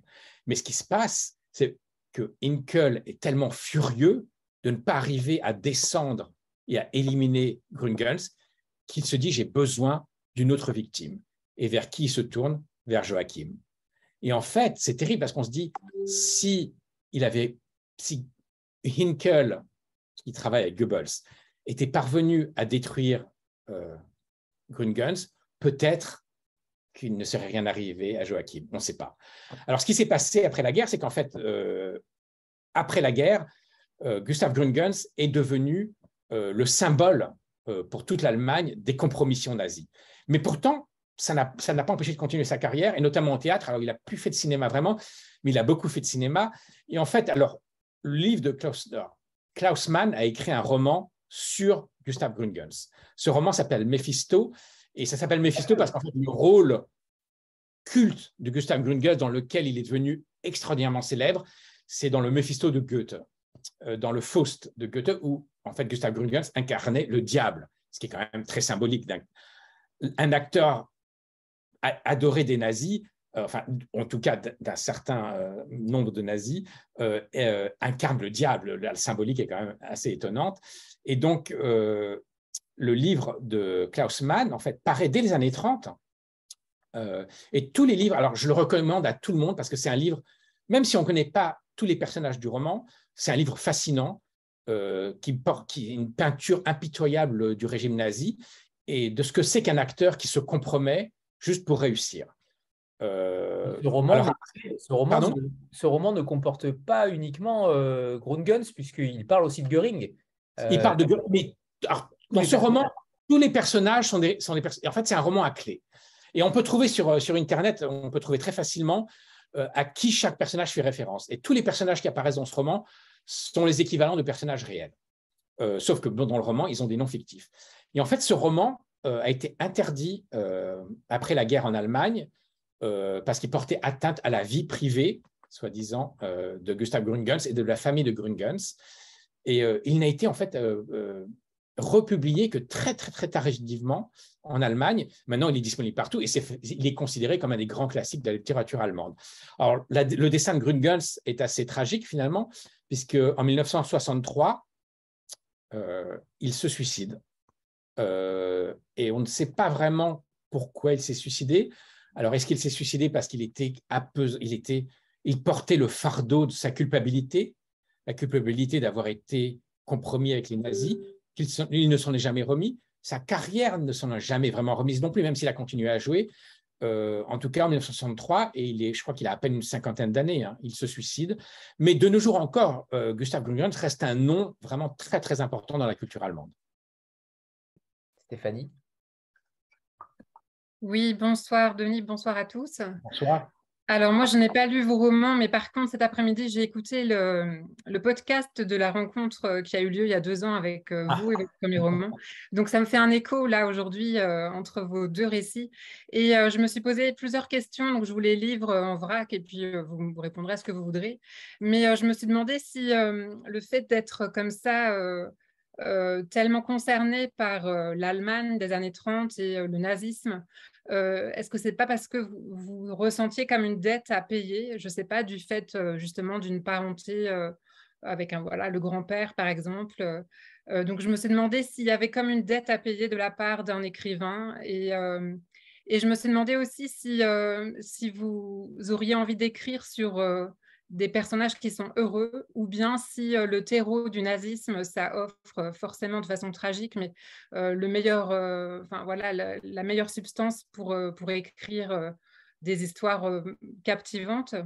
Et je me suis demandé encore une dernière chose, c'est est-ce que vous avez envisagé d'écrire un jour une, une uchronie, c'est-à-dire de modifier en fait le point de départ, par exemple de décider que euh, la République de Weimar va, perdurer, euh, qu'on va rester dans, cet euh, éclat intellectuel qui était magnifique.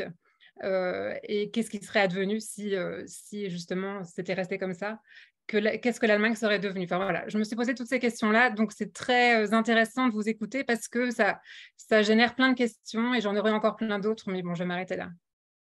Ah, ah, ça, c'est étonnant cette question sur le chronique parce que ça m'était jamais venu à l'idée et je trouve ça assez fascinant, effectivement. Il y a, eu beaucoup de. Il y a, beaucoup. Il y a eu plus quelques romans qui ont été écrits qui ont imaginé ce qui se passerait si le régime nazi avait gagné la guerre et que donc on est dans une Europe nazifiée. Philippe Cadic, le maître du Haut-Château. Voilà, et il y en a un autre aussi qui s'appelle Fatherland, euh, qui est d'un, je crois l'auteur s'appelle Robert euh, H. Harris, quelque chose comme ça, ça, qui est assez fascinant. Et c'est terrifiant d'ailleurs. Euh, alors, une uchronie, par contre, imaginer la République de Weimar qui triomphe et qui continue, c'est extraordinaire. Le truc de l'Allemagne de Weimar, c'est que je crois que pour beaucoup de gens comme moi et d'historiens, je le disais tout à l'heure, c'est vraiment l'Atlantide, c'est le continent perdu qu'on ne retrouvera jamais. Le Berlin de l'Allemagne de Weimar, mais c'est, on rêverait tous d'y aller. Euh, mais ça a disparu. Le Berlin d'aujourd'hui n'a plus rien à voir avec le Berlin de l'Allemagne de Weimar, parce que Berlin était en ruine après la guerre. Donc, alors moi, personnellement, je ne pense pas que je serais capable d'écrire ça, euh, mais l'idée que quelqu'un le fasse, ça me plairait beaucoup. Ça, je trouve ça, je trouve, en fait, c'est une très belle idée. Euh, alors, pour ce qui est de, de, ma dette avec l'Allemagne, euh, eh bien, en fait, je pense qu'il y a quelque chose de très, très simple qui s'est passé.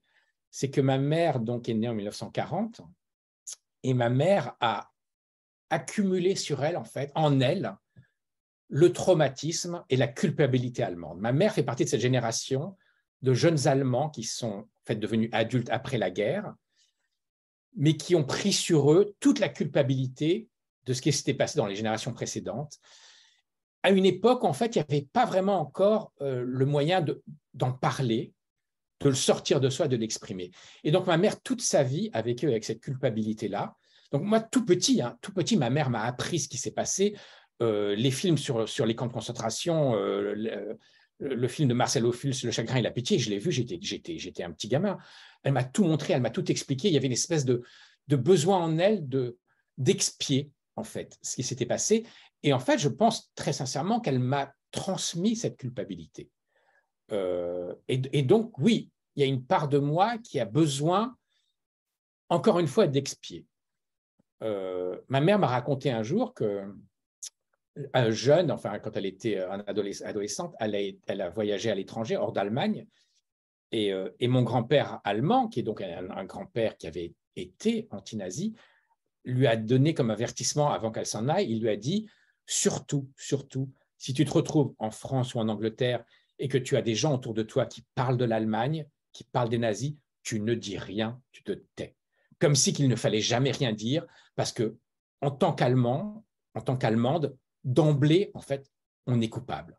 C'est-à-dire que l'identité allemande, c'est l'identité de la culpabilité.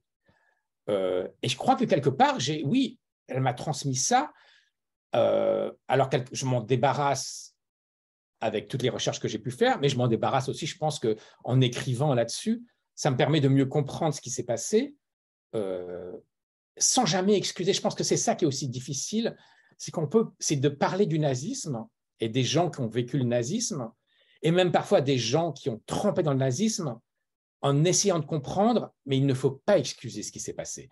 Et je pense que là, effectivement, c'est pas évident. Et j'avais une grande crainte avec euh, l'histoire de Douglas Sirk, euh, et notamment de son enfant, parce que l'enfant de Sirk est devenu un acteur nazi, adolescent.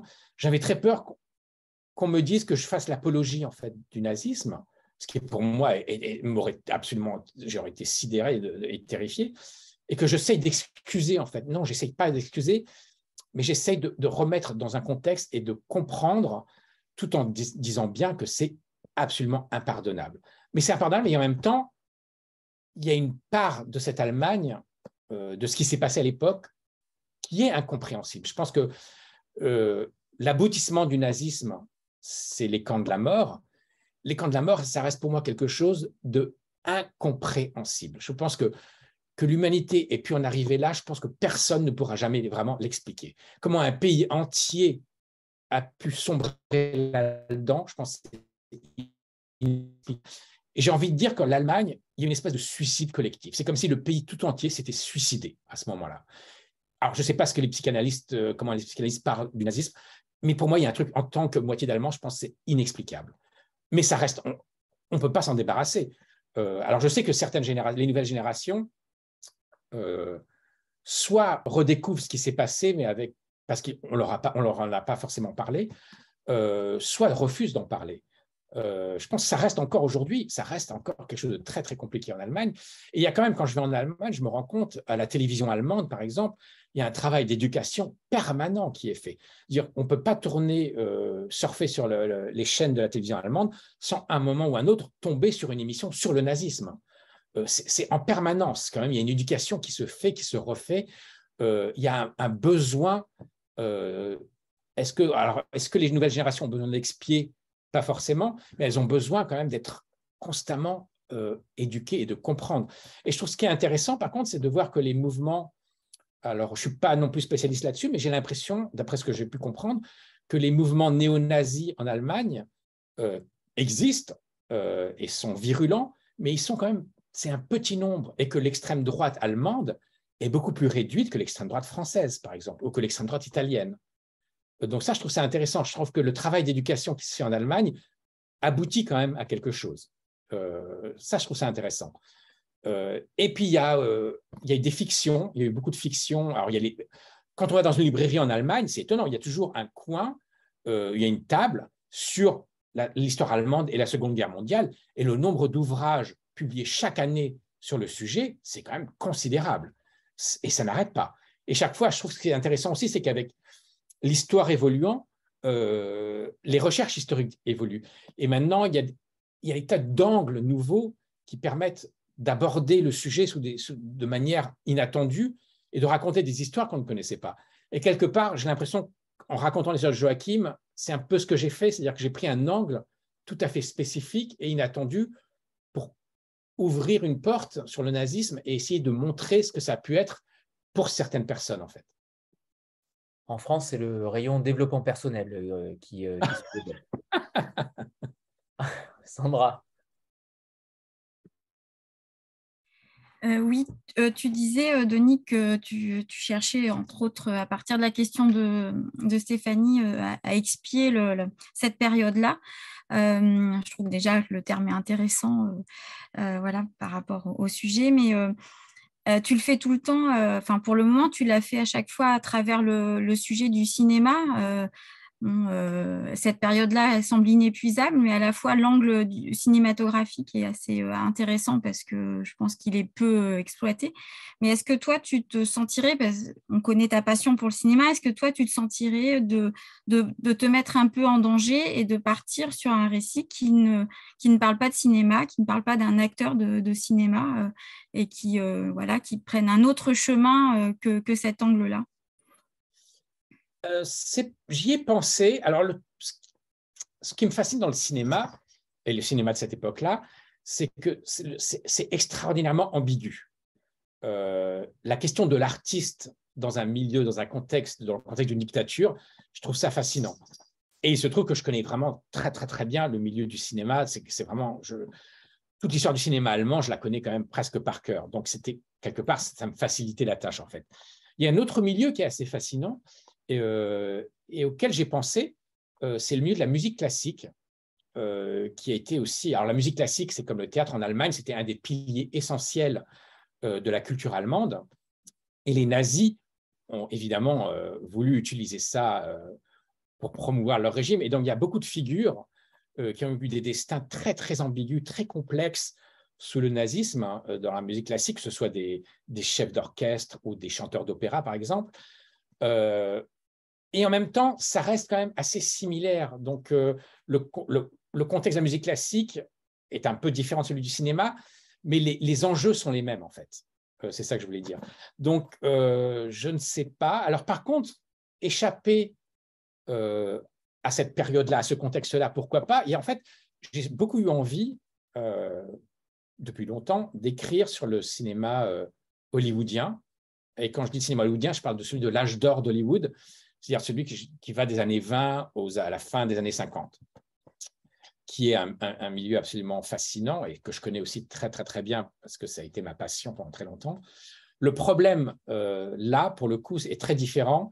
C'est qu'en fait, c'est un sujet qui a été exploité à mort par des, milliers d'écrivains, souvent de manière euh, très anecdotique et très cliché, et que c'est très difficile d'échapper euh, à certains poncif que je trouve un peu, au bout d'un moment, rébarbatif. C'est-à-dire le mythe, par exemple, de la star hollywoodienne au destin tragique, euh, le mythe, tu vois, il y a Marilyn Monroe, tout ça, ça se répète indéfiniment, on tombe toujours dans les mêmes travers.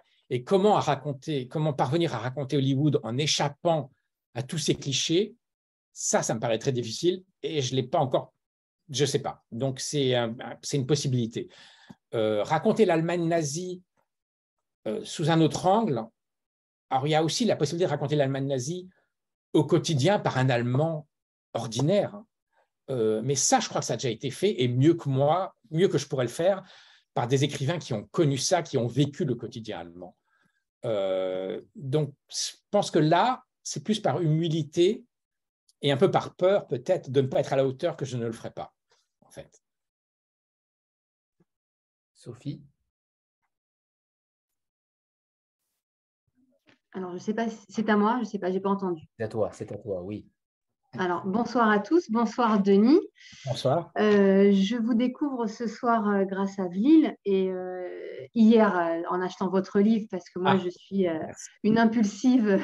donc je, rejoins un peu, enfin je rebondis un peu à la question de Sandra, à savoir, alors même si c'est très éloigné, mais quand même, euh, ne seriez-vous pas tenté, euh, je vais y aller cash, en fait, d'écrire une sorte de biographie?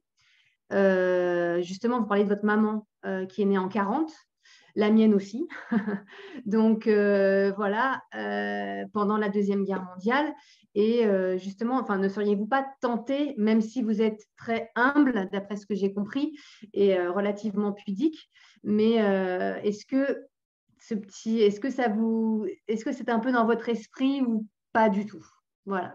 Ouais, c'est quelque chose auquel j'ai pas mal pensé ces derniers temps, euh, de raconter. Alors, je voudrais pas raconter toute la vie de ma mère. En fait, je voudrais raconter, les, je dirais, la jeunesse. Qu'est-ce que c'est que la jeunesse d'une petite fille sous le nazisme? Et, ma mère donc avait cinq ans à la fin de la guerre, mais les souvenirs qu'elle avait de la guerre elle-même étaient très, très, très Elle m'a raconté des choses, c'est un enfant qui vit des choses traumatisantes, ça, ça, reste, les images restent. Et, euh, et donc j'ai pensé à ça. Et donc, comme je disais tout à l'heure, en fait, raconter après comment elle s'est construite en tant que jeune fille allemande, euh, en ayant ce traumatisme qu'elle ne va jamais réussir à évacuer, en fait. Euh, et dans l'Allemagne, ça, le contexte de l'Allemagne de l'après-guerre, c'est fascinant aussi, parce que la reconstruction de l'Allemagne, euh, ça a été quelque chose d'assez incroyable, mais de très long. Dire que l'Allemagne du milieu des années 50, je parle par exemple de 1955, dire dix ans après la fin de la guerre, mais les ruines sont toujours là. On s'imagine que l'Allemagne, on parle toujours du miracle économique, les historiens parlent du miracle économique allemand qui est, qui est réel, qui a existé, qui a relancé toute l'économie allemande, qui en a fait une puissance énorme mais dans le quotidien des Allemands de l'après-guerre, c'est quand même toujours l'Allemagne des ruines. Ça, ne change pas. ça évolue, mais très lentement. Et donc, ma mère a grandi dans ce contexte-là. Euh, et ça, ça me fascine assez. Euh, comment une jeune fille euh, parvient à naviguer ces années-là. et encore une fois, une jeune fille, c'est pas la même chose qu'un jeune garçon. Donc ça, ça m'intéresse aussi. et j'ai alors, faire des parallèles, je me disais, est-ce que je raconte que ça?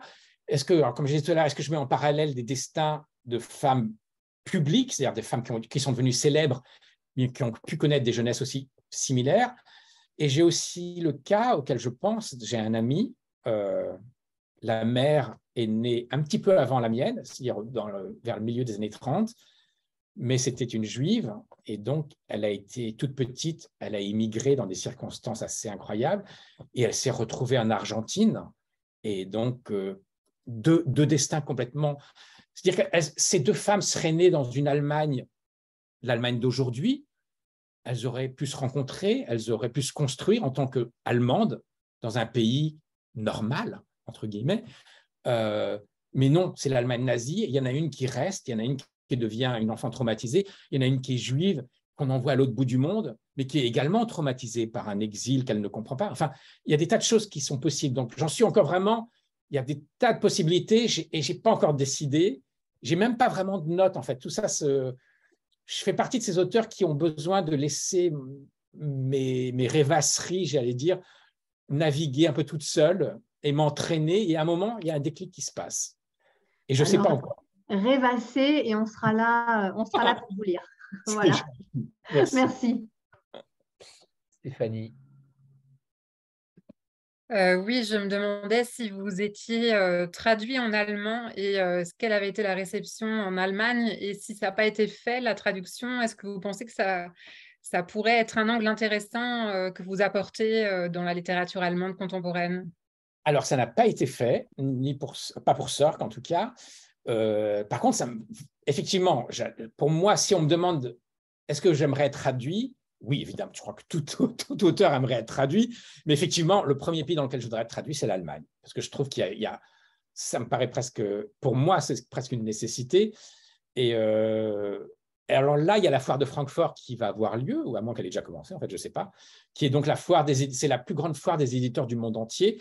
Tous les éditeurs du monde entier se retrouvent à Francfort en Allemagne, euh, et, propose des sujets euh, et des livres. Et donc, mon éditeur, Guillaume Allary, va à Francfort et j'aimerais en fait qu'il arrive à, faire, à, trouver un éditeur allemand, pour, notamment pour Gottschalk, parce que Gottschalk, il reste, comme je le disais tout à l'heure, il reste quand même un symbole en Allemagne. Donc, je pense, j'espère que ça pourrait intéresser des éditeurs allemands.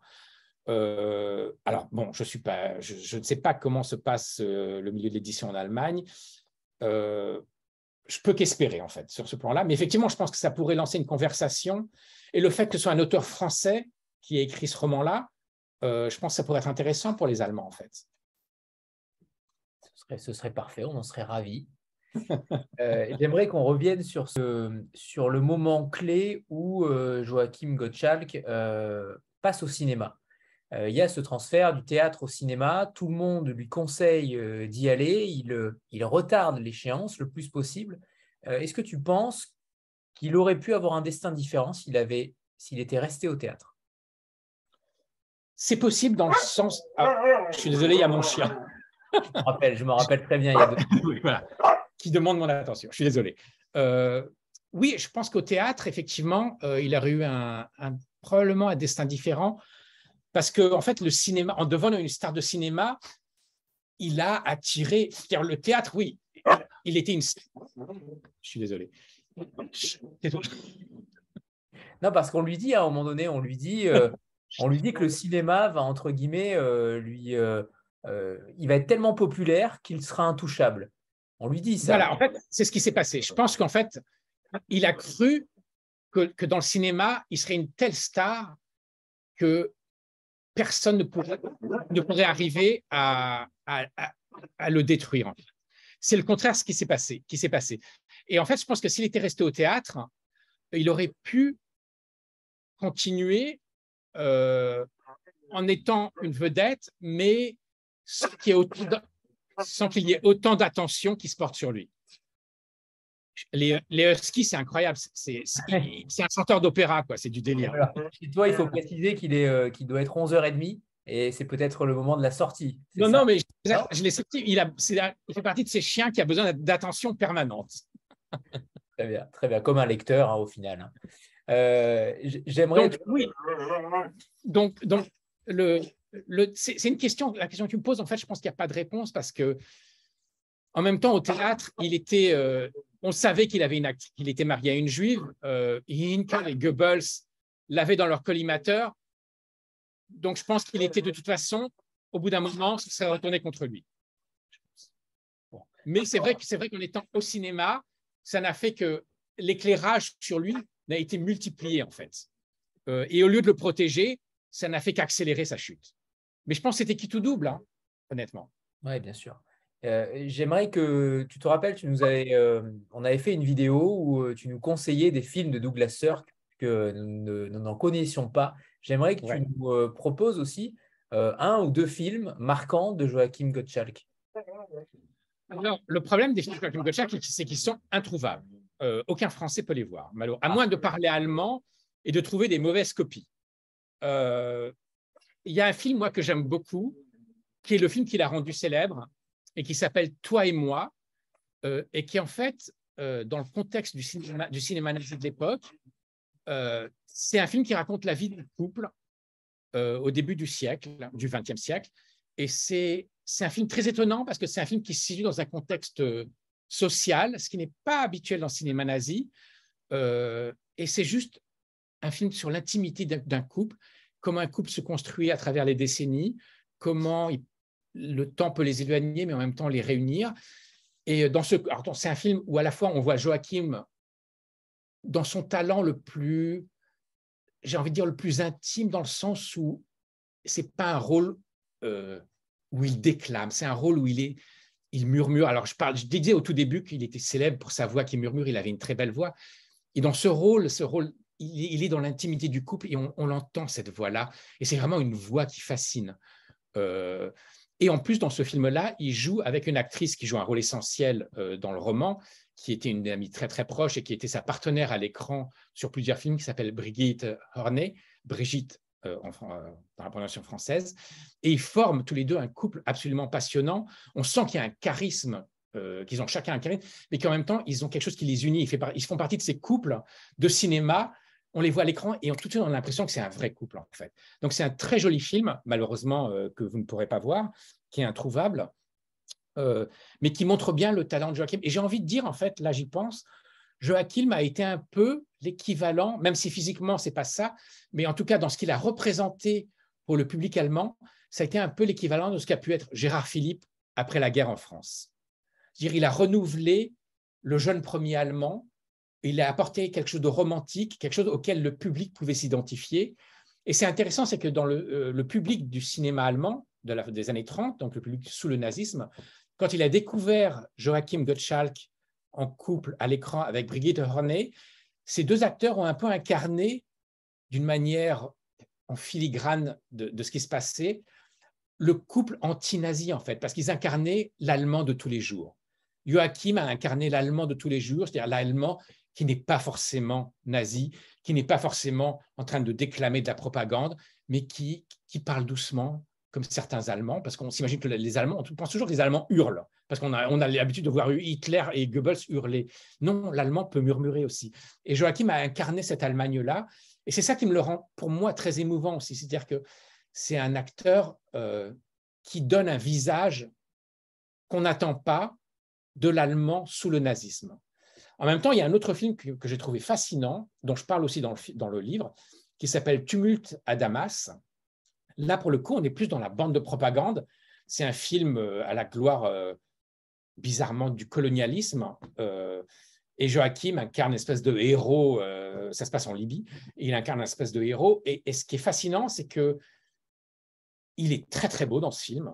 vraiment, on comprend l'impact qu'il a pu avoir notamment sur les spectatrices. Euh, c'était comme une idole, un sexe symbole à l'époque. Et vraiment, il, a la barbe de 3-4 jours, un peu comme toi, Anthony.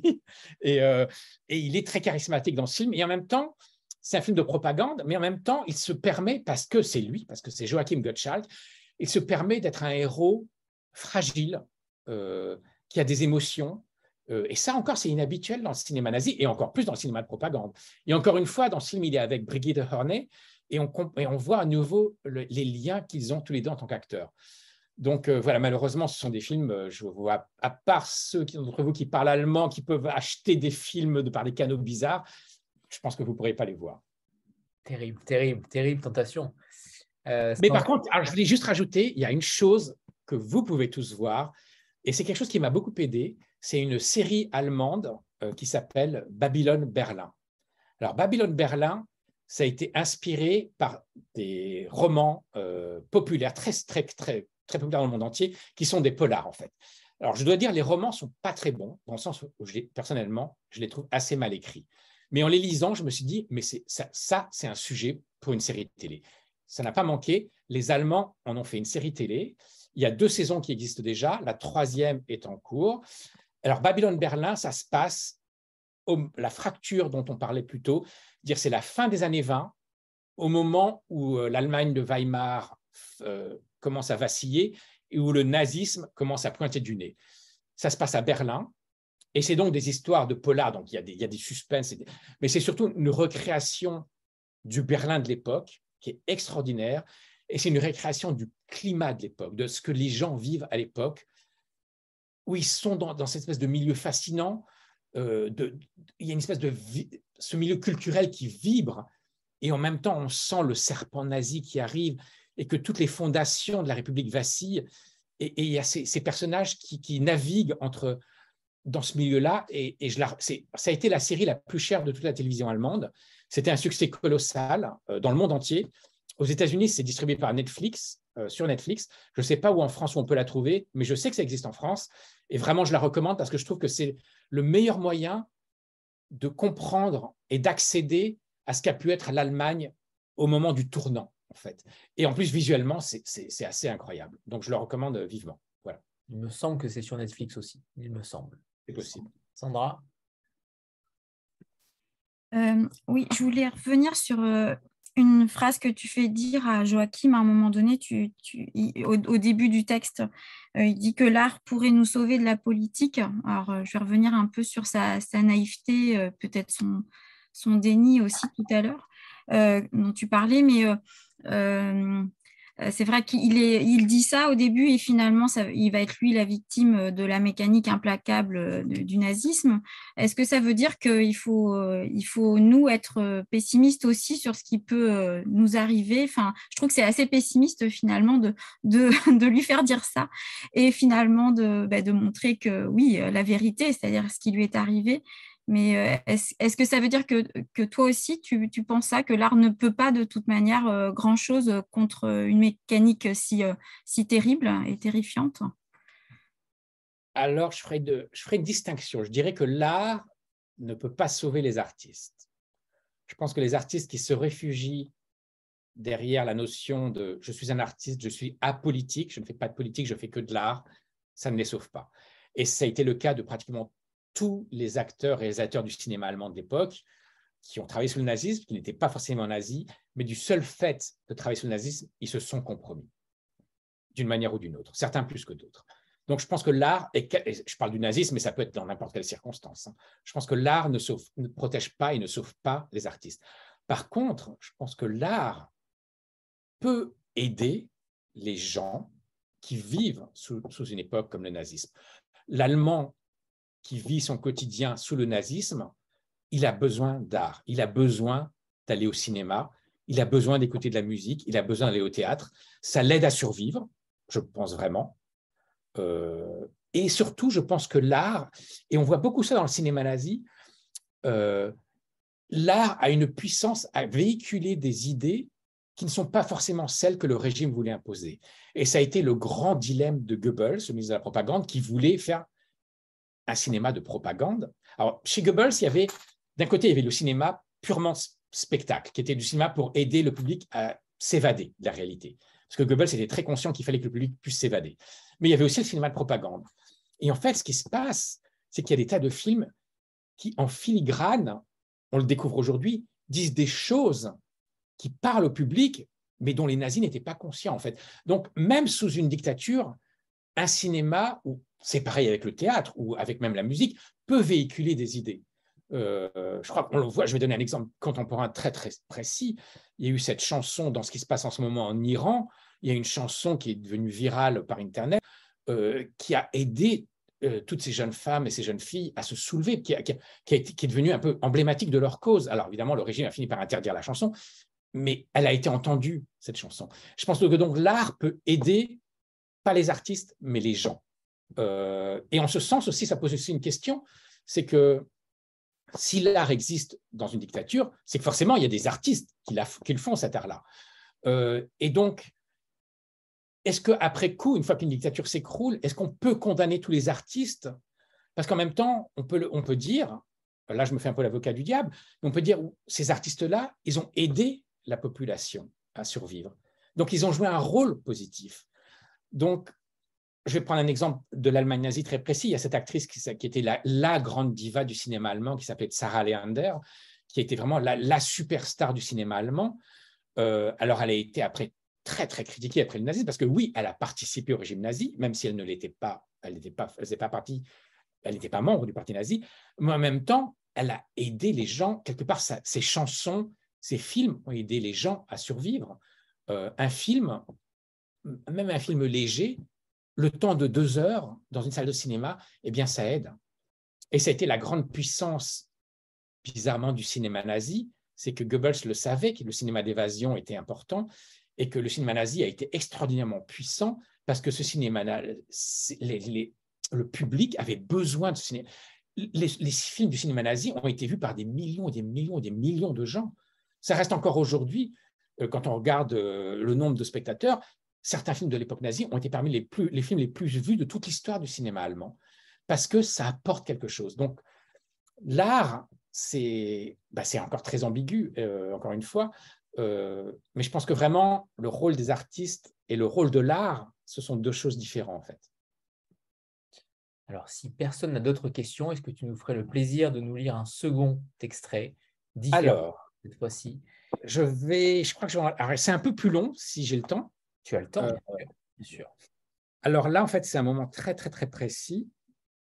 C'est la nuit de cristal. Alors, la nuit de cristal, euh, ça a été le, le premier, je dirais, euh, pogrom officiel des nazis euh, en 1938, où vraiment la, la, fureur antisémite nazie s'est répandu. Euh, je cherche la page. Euh, ça s'est passé à Berlin, mais dans toute l'Allemagne en fait, mais ça a été déclenché à Berlin. Et ça a été d'une violence effroyable. Et ça a été le tournant vraiment où là, beaucoup de juifs, il y avait encore énormément de juifs en Allemagne, hein, notamment à Berlin, qui n'étaient pas partis. Et c'est là où ils ont compris que le danger était non seulement il approchait, mais qu'il était là, en fait. C'était presque trop tard déjà. Et c'est là aussi où les pays étrangers ont réalisé euh, ce que l'Allemagne nazie était vraiment. Et donc, dans mon livre, il y a le personnage d'Aloïs euh, qui euh, décide de traverser Berlin pour aller rejoindre la femme de Joachim. Alors, ce qui se passait, c'est que Joachim, à l'époque, était à l'étranger. Ben, il était justement en train de tourner ce film dont je parlais plus tôt, Tumulte à Damas. Donc, il était à l'étranger, en train de tourner ce film. Et Meta, la femme de Joachim, était toute seule avec son enfant dans leur appartement à Berlin, absolument terrifiée par ce qui se passait. Et donc, Aloïs, mon personnage, le narrateur, décide d'aller la rejoindre et il traverse Berlin. Et donc, ce passage que je vais vous lire, c'est Aloïs traversant euh, le Berlin en proie euh, aux, émeutes. Je marche vite, regrettant de ne pas avoir la voiture de mon père garée en bas de chez moi. Le chaos règne, je n'ai jamais vu ça. Même mes souvenirs lointains de la révolution qui a, qui a suivi la fin de la Grande Guerre ne m'ont pas laissé d'image aussi choquante. Devantures défoncées, boutiques dévastées. Il y a du verre partout. Le coup d'âme, alors le c'est le grand boulevard allemand, euh, c'était un peu l'équivalent des Champs-Élysées de Berlin. Le coup d'âme est saccagé. Des attroupements de brutes armées de barres de, des attroupements euh, de brutes armées de barres de fer rôdent. Des malheureux tentent de défendre leurs biens et sont jetés à terre et passés à tabac. Une famille regarde et applaudit. Des gaillards de la Gestapo sortent d'un immeuble en escortant sans ménagement trois personnes ahuries et terrifiées. Les insultes fusent. Un professeur exhorte une classe d'enfants munis de briques à démolir une librairie. Un exemplaire de la Torah est en vitrine. Des affiches injurieuses sont placardées sur les façades. J'aperçois des policiers. Ils demeurent en retrait, impassibles.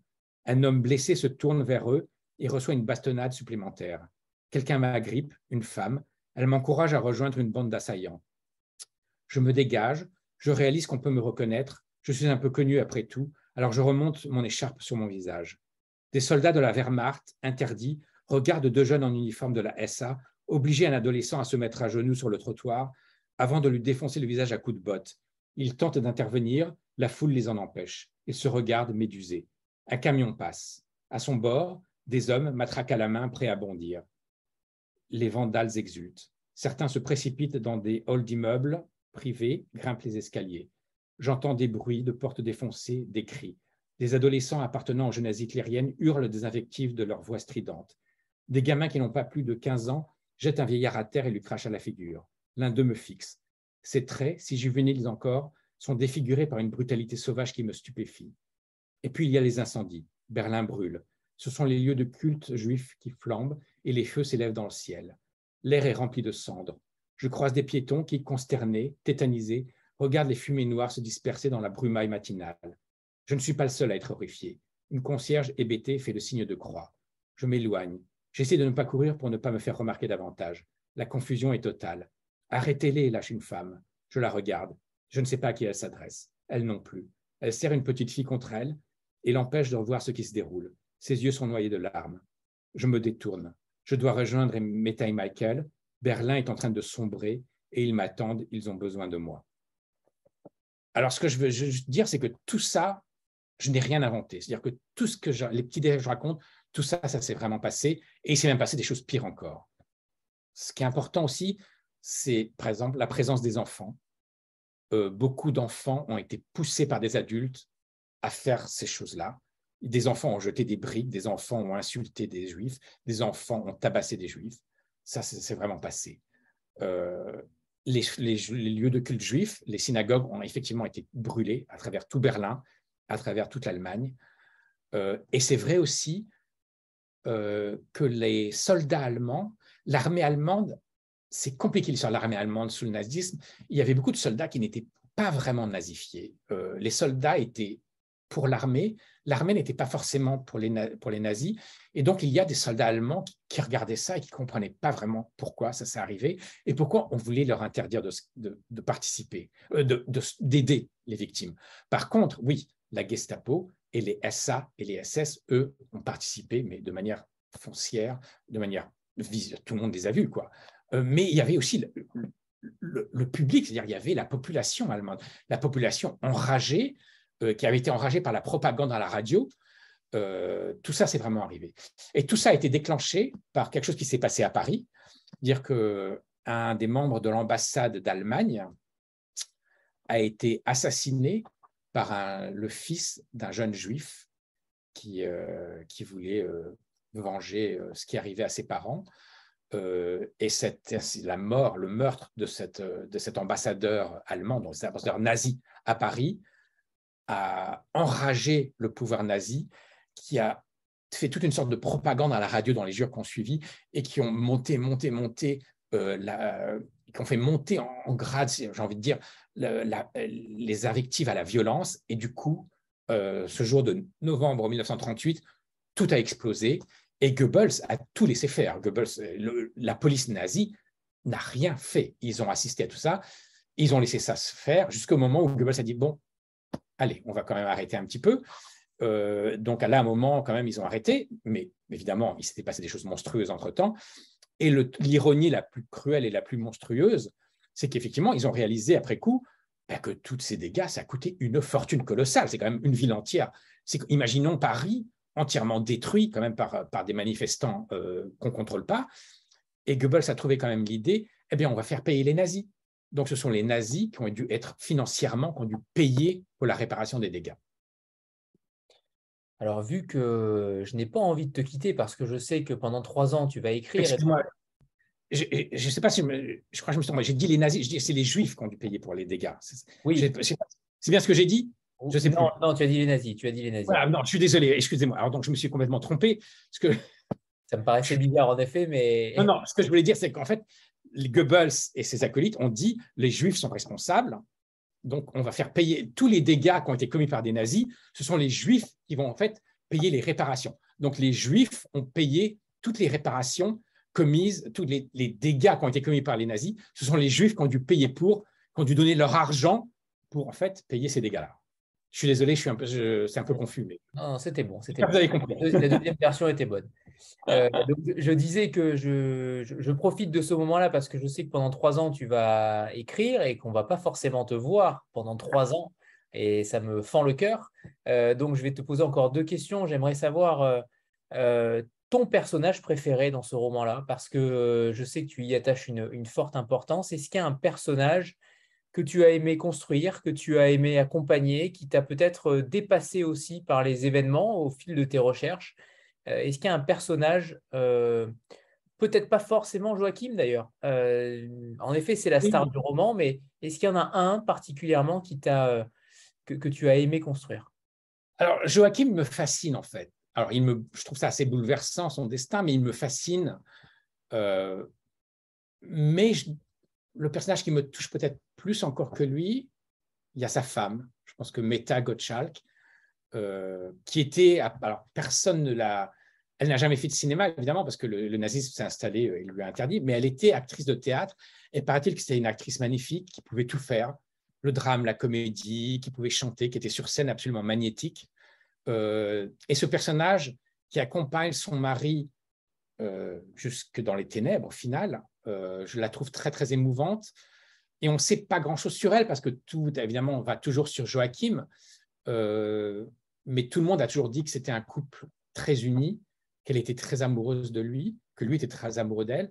Donc elle me touche. Il y a l'enfant. Moi, les enfants, ça me bouleverse toujours. Donc le personnage de Michael. Euh... Alors je voulais pas, c'était un peu difficile parce que le personnage du fils de Douglas Sirk tenait une place tellement importante dans le premier roman. Je voulais pas répéter ça dans celui-là, donc j'ai pas voulu mettre Michael au premier plan. Mais je suis très très attaché à Michael. Je trouve que c'est très émouvant. Et notamment, en faisant mes recherches, j'ai lu euh, un article. Alors, ceux qui lisent l'allemand euh, peuvent lire l'article. Je l'ai mis dans la bibliographie à la fin. Il y a un article qui a été publié euh, il y a quelques années par un, vieillard maintenant, je sais peut-être qu'il est décédé depuis d'ailleurs, qui en fait a été l'ami de Michael dans l'immeuble où ils habitaient à Berlin. Et cet homme-là raconte son amitié avec Michael. Et c'est un article qui m'avait bouleversé parce que ce sont, encore une fois, ce sont des enfants qui ne comprennent pas ce qui se passe autour d'eux. Et qu'en fait, le vieillard raconte qu'en écrivant cet article, il voulait redonner vie, ramener la mémoire de cet enfant disparu, euh, victime du nazisme. Euh, donc l'enfant m'a beaucoup ému. Et un autre personnage que je trouve très émouvant, qui m'a beaucoup intéressé dans le roman, c'est une amie euh, du couple Gottschalk, c'est une, femme qui s'appelle Ruth Hellberg, Ruth Hellberg, qui était une actrice de théâtre très très connue, euh, vraiment une des grandes reines du théâtre. J'ai envie de dire l'équivalent de ce qu'a pu être en France une Edwige Feuillère, par exemple. C'était vraiment une très très grande comédienne de théâtre qui était très proche des Gottschalk, et c'est une des rares, vraiment une des très très très rares, qui a réussi à ne jamais vraiment se compromettre avec les nazis ce qui n'était pas évident du tout. et elle a soutenu les Gottschalk aussi longtemps qu'elle l'a pu. et c'est un personnage qui, elle est, elle est, morte, elle a vécu, elle a survécu à la guerre, elle a continué à avoir une très grande carrière au théâtre. c'est un personnage assez, assez passionnant. alors, elle est évidemment au second plan dans mon roman, mais quand même, j'ai voulu qu'elle fasse partie du livre parce que je trouve qu'elle est, elle mérite d'être reconnue. Et d'ailleurs, sa femme, euh, la femme de Joachim, euh, se cache euh, continuellement, ne peut jamais assister aux, représentations de son mari. Ça aussi, c'était un. Et ça, c'est encore une fois, c'est la vérité, c'est que en lisant tout ce que j'ai pu trouver sur Joachim, c'est absolument effroyable. C'est que lui est une star, mais son couple, il, essaye en fait de garder son couple dans l'ombre pour que le moins de gens possible qu'il qu'il est marié à une juive. Et donc, elle, Meta se cache en permanence, c'est-à-dire qu'elle reste cloîtrée chez elle. Et notamment après euh, La Nuit de Cristal, dont je viens de lire un passage, elle ne sort pratiquement plus de chez elle. Elle est totalement enfermée. Elle est terrifiée à l'idée que si elle sort, elle va être arrêtée euh, par les nazis. Et en parallèle, son mari va de film en film, de, sa gloire ne fait qu'augmenter. Et c'est complètement surréaliste, je trouve, de faire ça. Jusqu'au moment, et ça c'est le moment clé, c'est le, début, j'allais dire, de l'acte final, euh, où en fait Joachim et elle vont prendre le risque un soir de sortir ensemble, et c'est là où tout va basculer. Et quelque part, finalement, c'est affreux, mais elle avait raison de se cacher, parce que le, seul, la seule fois où elle ne va pas se cacher, c'est ça qui va entraîner leur chute. Parfait. Alors, je fais une petite correction puisque le CSA vient de me contacter. Euh, la série Babylone Berlin est disponible sur Canal et non Netflix. Ah. Voilà. Euh, l'erreur est réparée. Euh, mon cher Denis, je suis, je suis ravi et enthousiasmé comme à chaque fois que, qu'on se croise et qu'à chaque fois je te lis parce que je trouve que tu mérites une reconnaissance dix fois et cent fois plus grande qu'actuellement et que les sujets, à la fois les sujets que, tu traites et l'écriture que tu déploies, les recherches que tu effectues, font de toi un écrivain majeur et, je serai je suis euh, toujours ravi de te retrouver et j'espère te retrouver encore très longtemps, euh, que ce soit ici ou ailleurs. Voilà. Ah, écoute, ça me, touche beaucoup ce que tu dis. Merci, vraiment du fond du cœur. Euh, et, je rajouterais juste qu'en fait, même si ce que je raconte, ça se passe dans un autre pays, à une autre époque, je trouve qu'on vit aujourd'hui, on est dans un monde quand même qui est assez sidérant d'horreur et que tout ce que je dis, c'est très contemporain tout ce que je raconte, on peut le retrouver de mille manières dans des pays pas si loin, pas si éloignés des nôtres. Euh, moi-même, je vis dans un pays où ça pourrait arriver. Donc, je pense qu'il y a, quelque chose d'assez universel en fait dans, dans cette histoire-là, euh, même si en même temps, elle est très ancrée dans son époque en fait. Bien sûr, et elle est même euh, actuelle avec l'Italie en ce moment, qui a vécu les mêmes, les mêmes prémices au final, et c'est arrivé. Alors, restons, restons vigilants sur euh, l'avenir de nos pays et, de nos régions. Merci, merci Denis. Merci infiniment. À très bientôt. Merci à tous. Merci beaucoup. À très bientôt, j'espère. Ouais. Au revoir tout le monde. Merci. À bientôt. Ciao. Et bon appétit. Ah oui, c'est l'heure du déjeuner pour moi. Merci. Au revoir tout le monde. Au revoir.